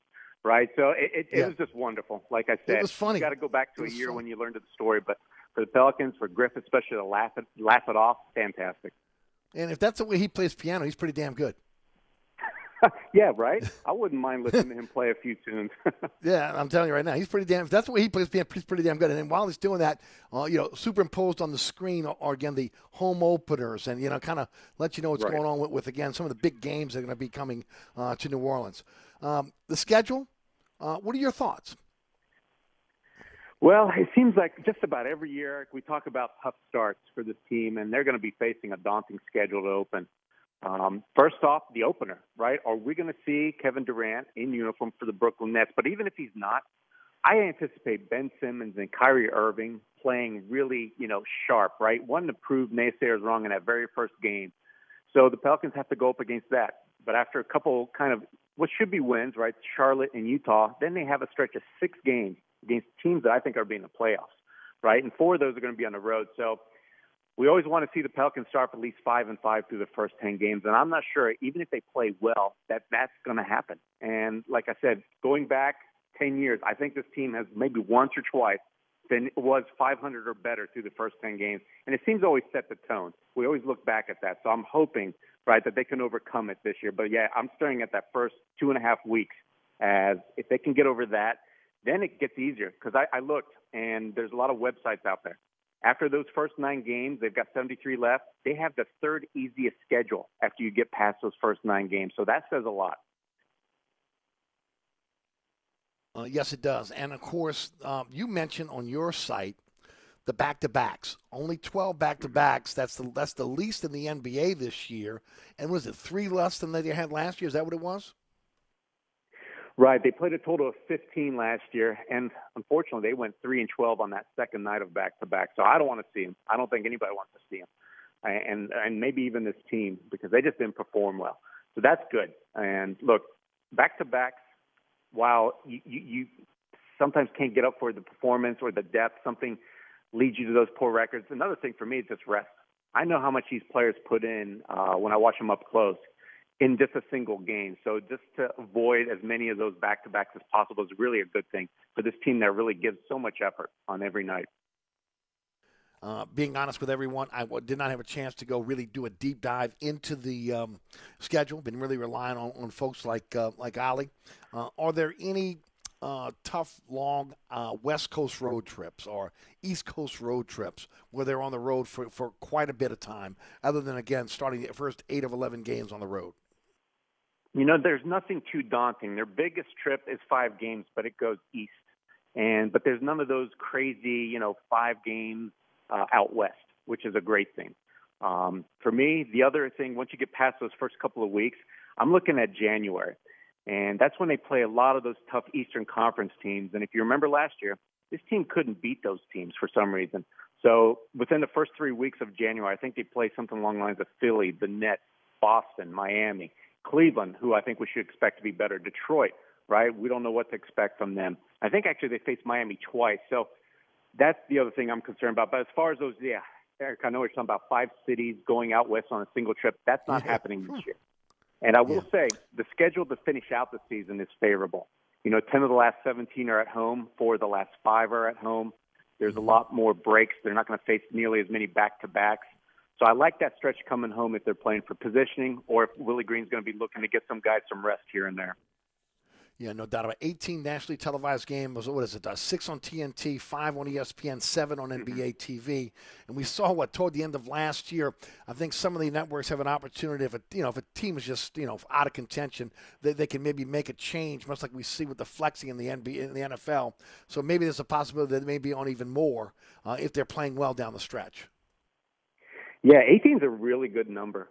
Uh, let's let's rem- remember they went 36 and 46 a year ago, so that's 10 games under 500. Zion Williamson, I think probably ESPN producers, you know TNT, they've learned they can't trust for him to be in uniform. So to get 18, that's a big, good number because that's as many as the Memphis Grizzlies got. And you know, everybody wants to see them play with Ja Mhm. Morant and how much they're talking and you know the impact and all the winning they did last year. So I love it. I love the exposure that team's going to get. And you're right. There's probably a good chance if things don't go awry that they'll add a few more coming down the stretch. I feel really good about this team, and I'm, I'm trying not I to do be a too, Eric. I'm afraid I to really keep am. talking about it. Uh, but I really do. And uh, look, I, I know there's going to be a transition period in terms of again, you know, how you bring a ball dominant um, uh, uh, uh, Zion Williamson into the mix here. But I mean, again, I get giddy thinking about you know C.J. McCollum and and um, and, and Brandon Ingram and, and Zion on the floor together. Uh, you know about you know Valanciunas uh, as well, and then you know uh, you know one of these sharpshooters that'll be able to knock some uh, shots in. I just think the spacing on the floor is going to be different. Uh, I think it's going to be tough to be able to double team anyone on the offensive side of the ball. Uh, I think they're going to be really good shape. Now, again, you got to figure, you know, you got to continue to play good defense, which is something uh, again they hung their hats on last year. We don't want to see a drop off there, but I'm really interested to see again how this team is going to mesh. Yeah, one thing I'm looking at it a broad perspective for an article, and what I've really come to realize is that this team has something that's rare. They both feels like they're going to have the talent and the chemistry from the very start, right from game one, and that's something you can't say about just about any other team in franchise history. For me, from whenever I've been watching this team, so I think this this bodes well. This bodes where you know things bo- uh, fall right, injuries don't really mount up. But this team could be looking at 50 wins, right? That's maybe a number you could circle. At least you've got to think maybe 45. But you're right, Eric. That talent is there. If they can build off what they accomplished last year, you've got to think they will. They've got that great coaching staff that's going to put them in tune, prepared, focused for every game. We learned about the scouting reports they produced last year, and Brandon Ingram taking that huge step to where his play really impacted winning to where by the end of the playoffs, he looked like a star. So I don't care what people in national media, some of them haven't even included him in the top 40. I think he's a top 20 player. And if Zion just gets back to being who he was, well, he's automatically almost a top 20 player just on offense alone, right? How unstoppable he is. And you add, like you've said, C.J. McCollum, uh, some of the shooting that you think is going to improve, like guys like Trey Murphy. And then the Yes. defense is just going to come from effort because they've got the effort guys. Jose Alvarado, Yeah. Herb Jones. Mm-hmm. So you just feel comfortable in just about a lot of facets that in prior years there's been so many question marks, right, in a lot of those areas before. Yeah, I agree. All right, if there's something this team needs on paper, what is it, position wise? Yeah, for me, are, are, are, are they set? If you feel like they're set, well, I don't think they need to go out and make a move, right? In past years, we've Mm-hmm. talked about there being a lack of depth at certain positions.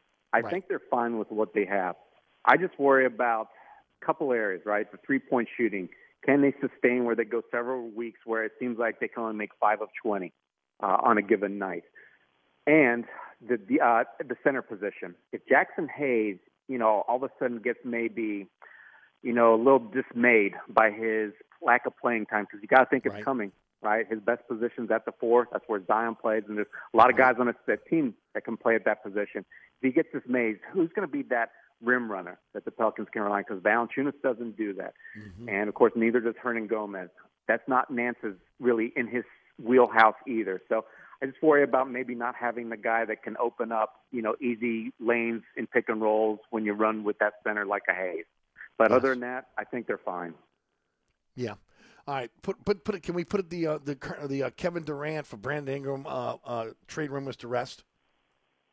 Yeah, I've been saying it for months.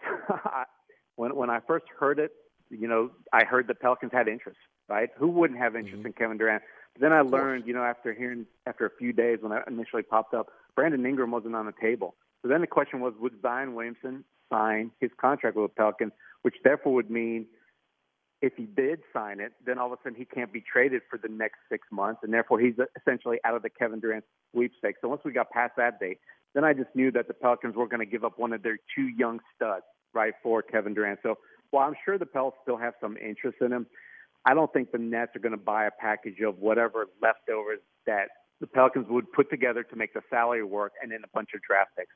Nets aren't interested in draft picks. Those that follow the NBA should know that. They want to win because they don't own their own picks. Houston does. So they want to keep mm-hmm. winning. and they want to add good talent. So that's why I think New Orleans, if you keep hearing their name, they're just being used as basically to drive up the price, right? To keep that price high for the Brooklyn Nets or, you know, whatever agents are playing out there because the Pelicans have great pieces to make the trade work, but they're not going to do it. Mm-hmm. They're not shipping out Ingram. They can't do Williamson. And that pretty much, I think, eliminates them from the discussion. Yeah. And the Devonte Graham trade, is that still on the back burner here? Yeah, I don't think they're pushing it though, Eric. From what I've been hearing, I thought if anything would have happened, it would have maybe been the first couple of weeks of free agency. Now I think everybody's got the mindset. And remember, we saw Devonte in Las Vegas. He made a trip out there especially to be with the team. So I don't think it's in the books for him to be traded now. I think if anything, you get him back out there in the court, see what he can do. Right? Can he provide that spacing alongside Zion yep. Williamson? And at worst, you're going to try and build up his trade value because right now he doesn't have any at all. Mm-hmm. And look, he was brought in to play with Zion. We talked about it last time, right? I mean, let's mm-hmm. give the kid a chance to be able to have the opportunity to play with Zion with that type of spacing, uh, with maybe not the pressure he had on last year, and uh, let's see how he performs. Exactly. I couldn't disagree with that because look, Devonte, that's what he is. He's more of a secondary scorer, but he really needs that space to operate because he's a smaller guy. And you know the athletes of, of today's league, right? You watch it every night. Those that watch basketball. Yes it's hard to get a shot up when you're six foot one, right? Pushing six foot one, I should say, and you're not a leaper. So Devonte Graham now all of a sudden is going to get a lot more spacing, um, playing alongside whether it's Zion or BI out there, and then, and then probably another score, right? So he's going to be basically the third option. That's something he wasn't in position for at least the first three or four months last year. Yeah, no doubt about it. Always a pleasure, my friend. Thanks so much for your time. Let the folks know about what's coming up for us on the Bird Writes and how folks can follow you on social media. Absolutely. Thanks, Eric.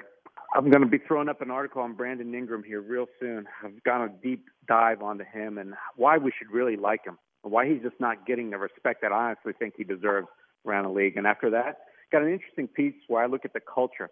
I think the Pelicans last season only survived and made it to play-in game because that chemistry was there, because these guys genuinely liked each other. So I want to go into that. I've been reading some books by other authors that have delved into that article, why teams can maintain uh, through such bad play, right, where they can turn it around from such poor starts. I think that's a big reason why. So, yeah, good couple articles coming up for you in about in the next week. And, of course, on social media? Yeah, you can follow us along over at SB Nation. It's all one word, www.thebirdwrites.com. And on Twitter, just follow us along under the same name and on Facebook. Or you can follow me at my full name, Oleh Kosel. Always appreciate the time, Oleh. Thanks so much. Yep. Take care, and have a good weekend. You too, bud. Thanks again. That's Oleh Kosel. Oh, what a great job he does for the Bird Writes. Uh, he calls it like it is, and of course, just again, great, great basketball knowledge as well. We appreciate him being a part of our program. Hey, don't forget about Burkhardt Air Conditioning and Heating when it comes to generator sales and service. You know it's their business. It is, man. I'm telling you, they are knocking it out of the park. The reason why is they make it easy for you. Look, we got enough hassles and stress in our lives, everyday lives, to have to deal with again. Now, okay, we're going to get a generator put in. How are we going to do that? We've got to deal with all the permits. Got to deal with all, you know. No, no, no. They make it easy. Jason Burkhardt will come out to your home or your business, sit down with your consultation, find out what you're looking for in terms of generator. Because again, there are many choices in terms of the generator you're going to utilize for your home or your business. Uh, once you guys come up with with a, an agreement, uh, put you on the uh, on the calendar for a single day install, and then Burkhardt handles everything planning, permits, inspections. Uh, they got a dedicated general team, generator team that handles the whole process for you. You don't do anything but, again, just kind of wait it out. You don't have to meet the inspectors. Burkhardt meets the inspectors for you. Uh, you can finance that over time, the generator over time with no, low monthly pay- payments. Remember, a new install quality check after one month. It's something they do for everything they install for you. It's part of their customer service uh, uh, um, uh, regiment. They, they make sure that you know how to operate the system. Because, look, sometimes you get in with these new systems and you're like, oh, how do I do this? Okay? Uh, look, they're there for you to give you a tutorial to walk you through it. And then when it comes to your generator, if it ever breaks down, it doesn't matter whether you purchased it for Burkhardt or not. 24 7, 365 emergency service with a warehouse full of uh, stock with all the parts you need for your generator. They just make it so easy and simple for you. Uh, generator sales and service, you got to go to Burkhardt. It's Burkhardt Air Conditioning and Heating, generator sales and service, acpromise.com, acpromise.com. Hi, this is Ken Trahan. The Three Tailgaters Show is a Saturday morning tradition on 1061 Nash Icon. Tune in every Saturday morning from 10 a.m. to noon with my partner Ed Daniels of WGNO and WNOL to join me to talk sports with you every single week with your calls as well. The Three Tailgaters Show, Saturday mornings, 10 a.m. to noon on 1061 Nash Icon. This report is sponsored by Indeed.com. Fall into autumn hiring with Indeed. Their all in one solution makes it easy to attract, interview, and hire candidates. Sponsor a job and immediately get a short list of quality candidates whose resumes on Indeed match your job description. Visit Indeed.com slash credit. 10 westbound, your delays are heavy from North Claiborne to Canal, and delays pick back up on 10 westbound from City Park to Clearview. 10 eastbound delays are steady from Williams to the airport, and delays pick back up on 10 eastbound from Orleans to the high rise. If you're traveling on the 610 on the westbound side, delays are solid right at Canal Boulevard. And also delays are solid on the eastbound side from Elysian Fields to the 10610 merge. Also look out for delays if you're traveling eastbound along the West Bank Expressway and the Crescent City connection from Stump Boulevard to the Camp Street exit. Also look out for delays that are solid if you're traveling westbound along the Pontchartrain Expressway from the Claiborne Earhart exit to the St. Charles Carondelet exit. In the meantime, look out for uh, accidents on your surface streets, Elysian Fields at St. Claude, also South Carrollton at South Claiborne, and South Galvez at Tulane. I'm Ed Robinson, broadcasting from the Attorney Mike Brandner Traffic Center. Eric Asher from my friends over at Southern Tire, family owned and operated since 1972. Your one stop shop for quality auto repairs and the best deals on tires. Folks, they offer you the largest selection of tires in the metropolitan area, bar none. Something for everyone's budget, no matter what you drive. And of course, you can also check you can check out those tires at southerntire.com and order them on their website. Uh, Southern Tire, again, uh, wheels and tires up to 30 inches, and finance is, av- is available. Also, keep that vehicle on the road. How about ASE certified technicians? The same diagnostic equipment you get at the dealership without the dealership sticker shock prices. It's Southern Tire. Uh, Hickory and Airline in Metairie open Monday through Friday from 8 to 6, Saturday from 8 to 3. 504 737 1558 is the phone number. Or go to southerntire.com and check out all the service they provide for their customers. Owned by the Piazza family since 1972, and I've said it over and over again. There's no way you stay in the automotive industry in this town if you're not taking care of your customers. The Piazza family will take care of you. It's Southern Tire, Hickory and Airline in Metairie. On the East Bank and West Bank, from the lake to the Gulf, the men and women of the Jefferson Parish Sheriff's Office keep our parish safe. Some are on the beat, others behind the scenes, ensuring the safety of our community. JPSO is now looking for correctional officers and 911 dispatchers. Your community's calling.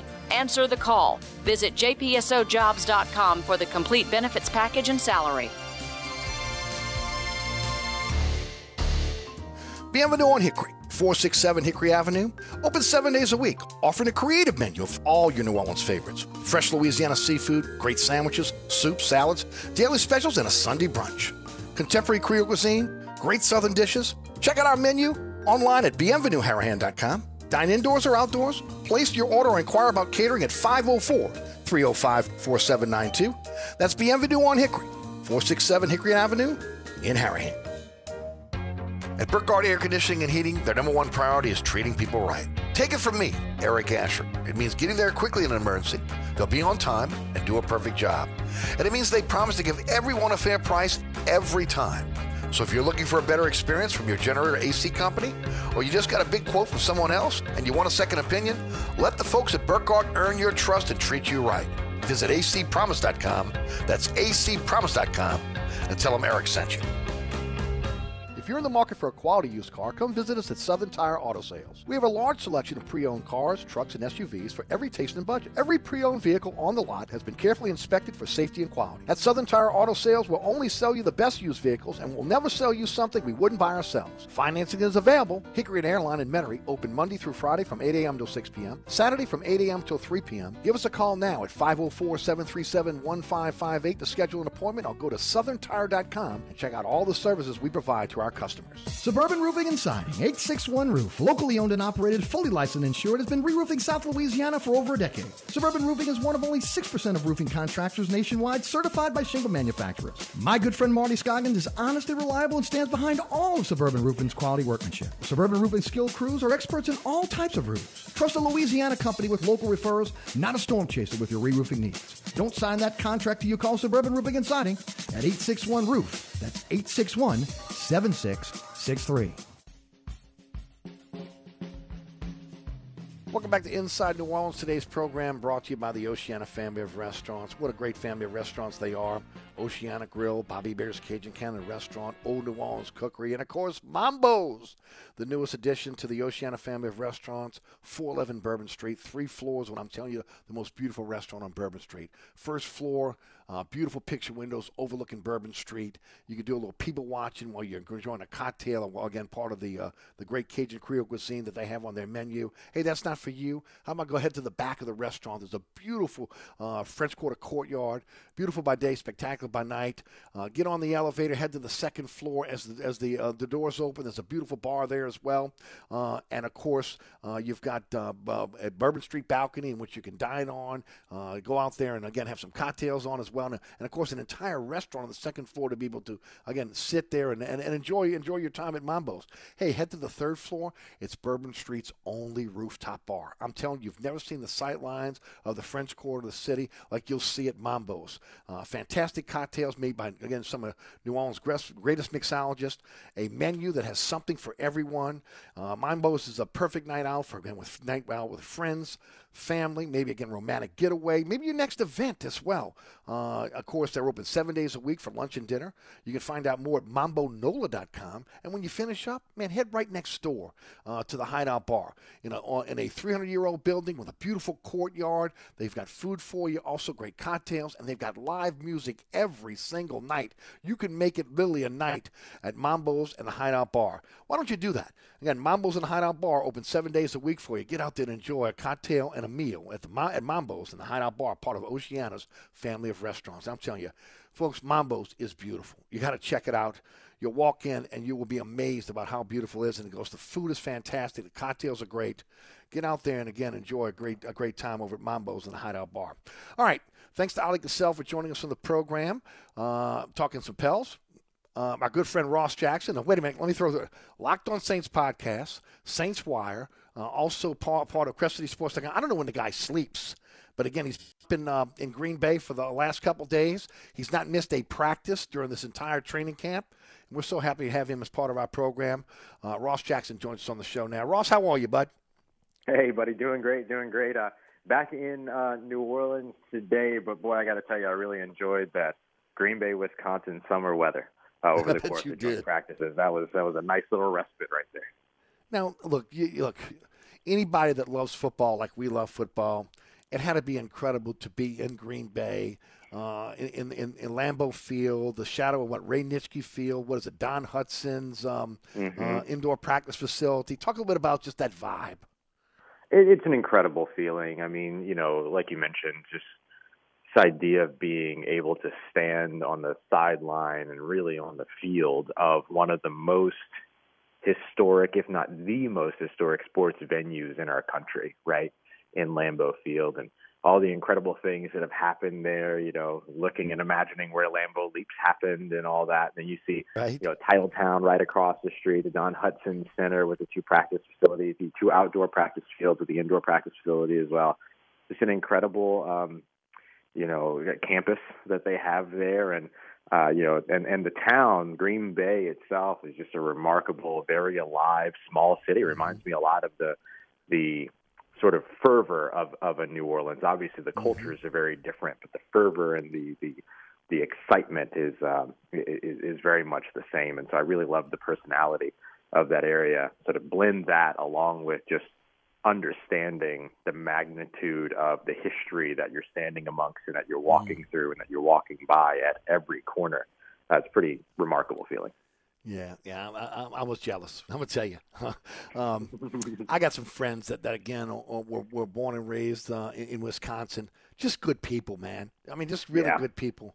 I mean, you know, it, it's it's hard it's it's hard to pull against them, okay? Because again, they're, they're such great people. But um, Mm-hmm. uh, I'm, I'm glad you got an opportunity to experience that. That's, that's incredible. It's kind of like when I got a chance to go to the Hall of Fame for Ricky Jackson in, induction.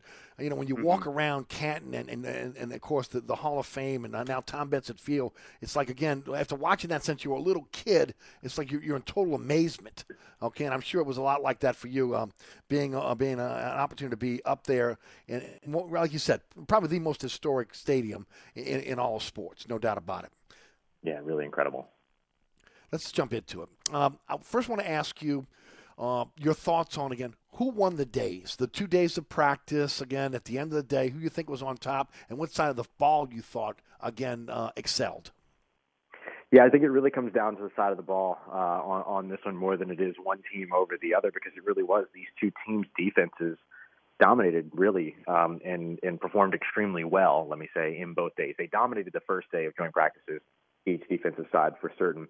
The second day, you saw a couple more big plays downfield. uh, You know, stars, guys like you know Romeo Doubs, who's been a bit of a camp star for the Green Bay Packers, come up with some some great receptions and great moments. Um, Allen Lazard, you know, their veteran sort of wide receiver one over there at this point, uh, you know, had a huge play about 50 yards downfield from Jordan Love in two minute drills. So, you know, and the Saints saw something similar over on their side. You saw Alvin Kamara making plays. You saw Lucas Krull with a big catch, couple of big catches, including fourth down conversion over the middle. Chris Olave with a touchdown. I mean, these these offenses are, are really fun to watch. And the thing that I loved seeing from the New Orleans Saints is on the defensive side, you saw a defense that was able to stand up and do what it does, right? Play that New Orleans Saints defense, as Dennis Allen said, but also just a variety of playmakers and people that will impact plays on a you know down by down basis. One play it's Marcus Maye, another play it's Cam Jordan, another play it's Tanoh Kpassagnon, then all of a sudden it's Chase Hansen, and then all of a sudden it's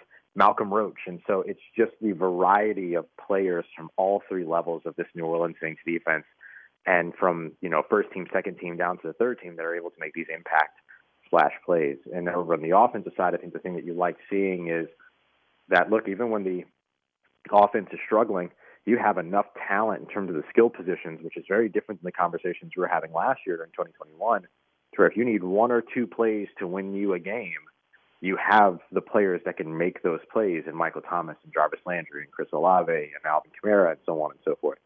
So I just look at this New Orleans Saints team as one that has all the ingredients to be able to continue to battle adversity as we've seen over the past few years. The one place where you kind of keep an eye on adversity right now, if you're a Saints fan, though, is the offensive line because that tackle position is one that you know was heavily impacted over the course of these joint practices with injury.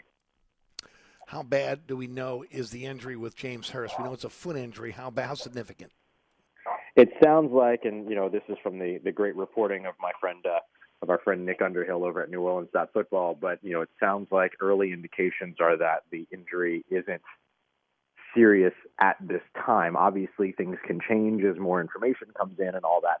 But it seems that the early indication is that it's not a severe or serious injury right now. So that's good news for the New Orleans Saints. I wouldn't be surprised to not see him play tomorrow night in the preseason game, just so that they don't take any risk in worsening that injury. If you ask me right now, James Hurst, that's your starting left tackle going into 2022 in terms of what we've seen so far this offseason. And so, with that being the case, I don't know that you rush him to get out on the field in a preseason game against the Packers. Uh, instead, you know, you give Trevor Penning some more reps.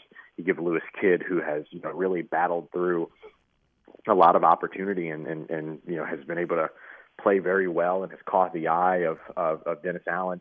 So you get to give those guys a little bit more reps instead, and I think that's that's good as you try to figure out where your depth is there, while the roster seems you know makes a couple of, of, of switches and changes due to injury.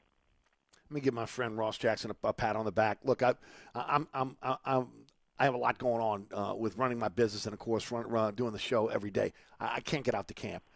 His camp reports have been incredible. Uh, again, uh, well, you go to, to, his Twitter page, follow him. He's at least he's giving us multiple reports. Uh, again, while he's either at camp here, or again up up in uh, up in uh, Wisconsin, and it's been able again for me to be able to keep up what's going on. So again, I would say again, if you're out working, you can't get out to camp, you want to keep what's going on, check out Ross's uh, Locked On Saints podcast because he's giving you again a full view of what's going on during camp. With that said, your thoughts on Trevor Penning, how he has performed. He got thrown back in the Wolves yesterday because of the injuries. Uh, he's really suffered. Uh, he's really again. Um, if you want to say there's a, a shortcoming in his game, it's dealing with the speed rushers. But he's been a Mm-hmm. mauler when when it comes to again the run game. Talk a little bit about his, his overall um, uh, performance uh, in those practices, and then go back to Houston if you would too. Yeah, absolutely. I'll, I'll actually start by going back to Houston because I want to highlight the play in the run game because I went back and I looked at some of the um, the game film, the coaches film, the all 22, all that good stuff uh, from the Houston Texans game, and there are so many examples of Trevor Penning just being an absolute mauler, road grader in the run game. He is 100% as advertised in that area of the game. The big thing that he's working on right now is getting his true pass sets down. Um, you know, you mentioned the speed rushers. He does have a little bit of trouble with the speed rushers, uh, both to the outside, but particularly over on his inside shoulder. So if they're able to cut back inside between him and the guard over on that right shoulder, if he's playing left tackle, that tends to give him a little bit of trouble, especially if these are guys that are coming standing up from the second level, for instance, blitzers. Or, um, you know, the thing that was really interesting to watch was with the Green Bay Packers was that they run a 3 4 defense. In other words, three down linemen and then four linebackers. And oftentimes they'll use those outside linebackers in any combination, both or one or the other from the left or right, as pass rushers. And then that's how they get their their their four uh, pass rushers coming after the quarterback. And so he had a lot of opportunity to get some work in against guys that are rushing from two point stances, right? That aren't don't have their hands in the dirt, that you know don't have to win the leverage battle. They are already winning the leverage battle as they come screaming off the edge. And so um, that's a big piece that you're looking to see Trevor Penning continue to work on. I commend him greatly. He actually left practice for a little while. Um, he and James Hurst ended up leaving practice yesterday uh, for you know within uh, you know a matter of uh, plays. You know they were in the same series. Those two guys ended up having to walk off. And then Sage Doxtater got hurt. He's since been waived with an injury designation. He'll likely revert to IR unless he's uh, released with an injury uh, agreement.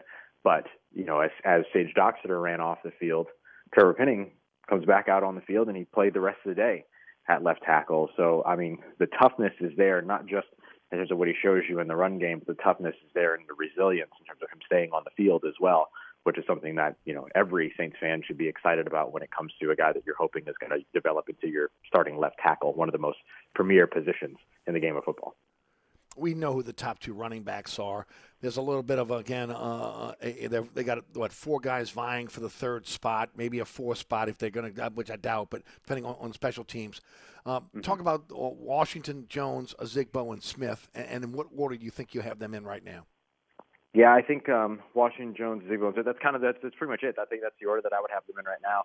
Uh, uh, Dwayne Washington talked about his confidence, um, you know, being at an all-time high for him right now, and basically everything that we've seen from the guy, including the the touchdown, the nine yard screen that was well executed by the offensive lineman in front of him, yes, but was also a drive that was well orchestrated through, and I would even dare say on the legs of Dwayne Washington. I mean, he was often touched the ball on that on those drives, and I know Andy Dalton was also five of five during that series, but having the run game, you know, uh, able to produce during that time certainly helps you have the time to be able to get the ball out of your hands you're Andy Dalton. And so uh, I think Dwayne Washington is somebody that definitely right now is still in that running back three conversation, and he's probably atop the conversation for me. And I think you know a part of that is that he's the incumbent, right? So you kind of always give that guy a little bit of an edge in the conversation. But I think he's continued to be right there.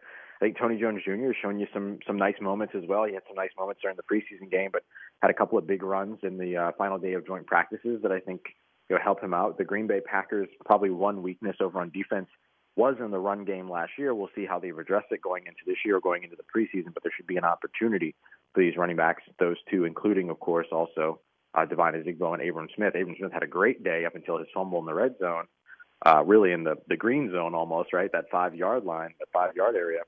Um, you know, until that, he had a really nice day, and so I think that you know they're they're both they're all going to get some opportunities here going up against the Green Bay Packers to maybe try to either re-enter that conversation a little bit or or distance themselves a bit if you're if you're Dwayne Washington. Now, Dwayne Washington was present in, present but didn't participate in practice on Wednesday, so we'll see if maybe that was just a veteran rest day. Um, so something to just keep an eye out on going into Friday. But hopefully he's able to get out on the field number 24 and continue to build on the success that he had last weekend. All right, linebacker's been a little bit of a revolving door on, in terms of the backups trying to bring in bring in somebody. They brought in Jon Bostic. You like Eric Wilson? You've talked about him before. Uh, um, Sewell really caught my eye in the Houston game. Talk about that backup linebacker position. We've got about two minutes. Yeah, it's a really interesting spot, and I, I asked Dennis Allen about it a bit on Wednesday. Just you know, bringing in Kiko Alonso, Chase Hansen, Jon Bostic. These are all veteran guys. Uh, Chase Hansen, I know, is a younger vet, but he has a lot of experience with this system in particular as well. So I kind of, you know, give that to him as a little bit extra.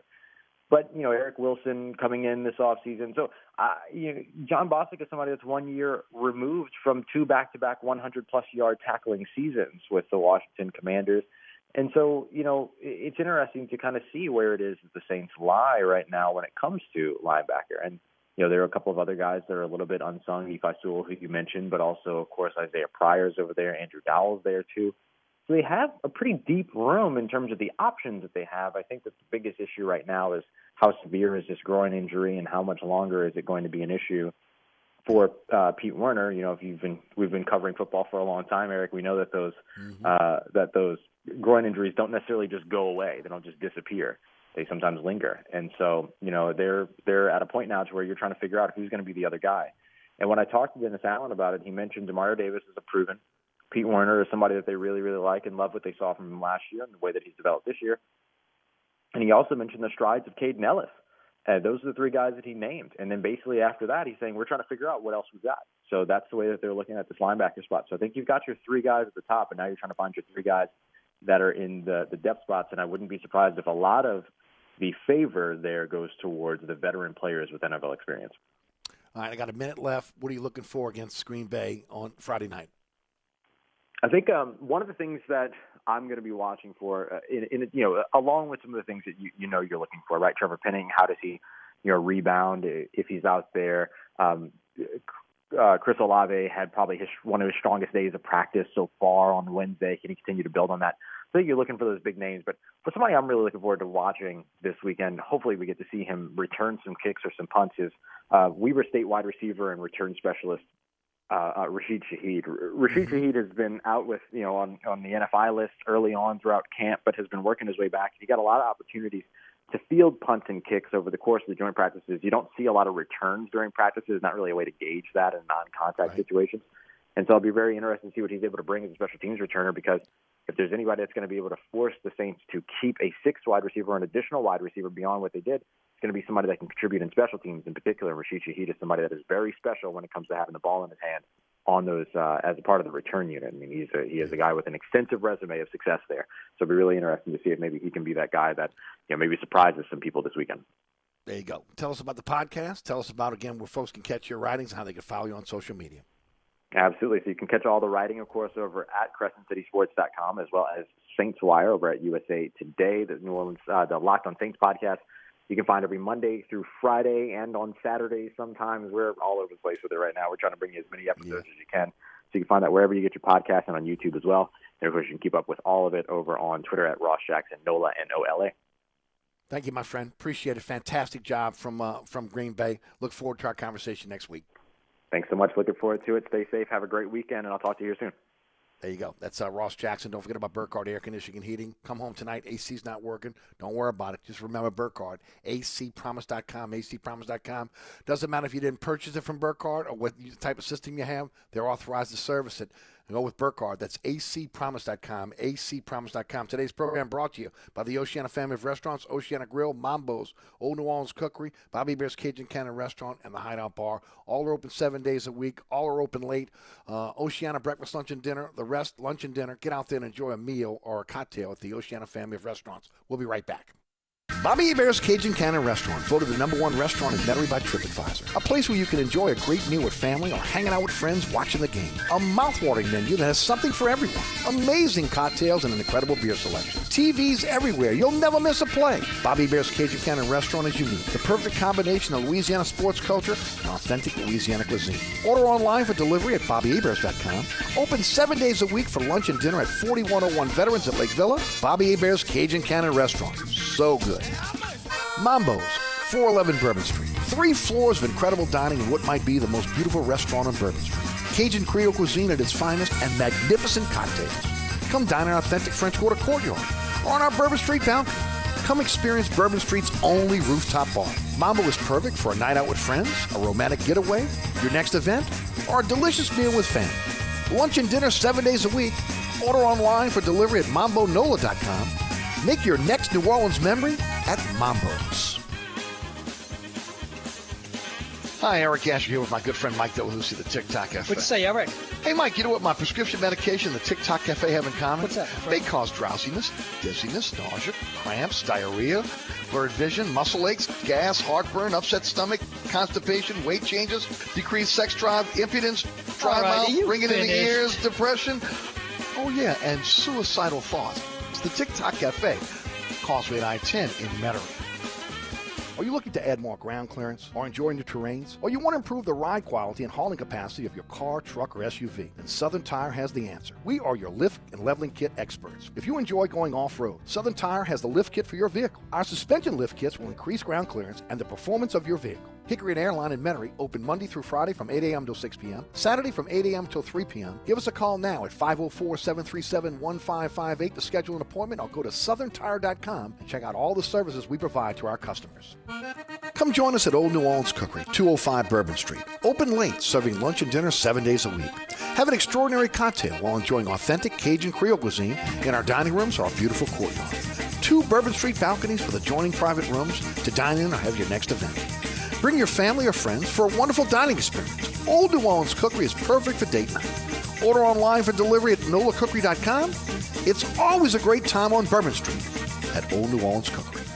So you're sitting in traffic on I-10, tired of your long workday and you're dreading cooking dinner for the family. So where's the place you should think of? Oceana Grill. And get ready to indulge your palate with the flavor it deserves. From blackened bayou duck to our signature barbecue shrimp, we know how to get you asking for more. Whether it's sitting outside or in our courtyard or kicking back at one of our indoor, unique, vibrant dining rooms, Oceana can make you feel right at home with our friendly staff and our naturally New Orleans cuisine. Oceana Grill, 739 Conti, in the heart of the fun, 8 a.m. to 1 a.m. daily. We know what you're missing in your kitchen. Oceana Suburban Roofing and Siding, 861 Roof, locally owned and operated, fully licensed and insured, has been re-roofing South Louisiana for over a decade. Suburban Roofing is one of only 6% of roofing contractors nationwide certified by shingle manufacturers. My good friend Marty Scoggins is honest and reliable and stands behind all of Suburban Roofing's quality workmanship. Suburban Roofing skilled crews are experts in all types of roofs. Trust a Louisiana company with local referrals, not a storm chaser with your re-roofing needs. Don't sign that contract till you call Suburban Roofing and Siding at 861 Roof. That's 861 7663. Were you or your parents at or around Camp Lejeune between 1953 and 1987? If so, you need to hear this. It's been proven there was toxic drinking water. If you are diagnosed with cancer or another serious condition, it may be due to that exposure. Visit DudleyDeBosier.com for details. Serving those who serve us. That's the Dudley DeBosier difference. 444 4444. Stephen DeBosier, New Orleans. LA 22 13848. All right, folks, that's it for me. Thanks so much for tuning in. I want to thank Gary Smith, Jordy Culotta, Ali Cassell, Ross Jackson, Rudy back at studio producing. I want to thank you for listening to the program. Thanks so much. Certainly appreciate it. Also want to thank all the sponsors that sponsor our program, including our friends at the Oceana family of restaurants, Oceana Grill, Mambo's, Orleans Cookery, Bobby Hebert's Cajun Cannon Restaurant, Hideout Bar, all open late, all open seven days a week. Get out there and enjoy a meal or a cocktail at the Oceana family of restaurants. Thank you for listening. Coming up next, Life Resources Bottom Line Sports Hour. Michael Green and Ken Trahan. Keep it right here on 106.1 FM. My name is Eric Asher. Uh, check me out on TV at 6 on WLAE, tomorrow at 4 o'clock on the radio. Until then, from the dog catcher to the governor, that includes the mayor. They all got to go.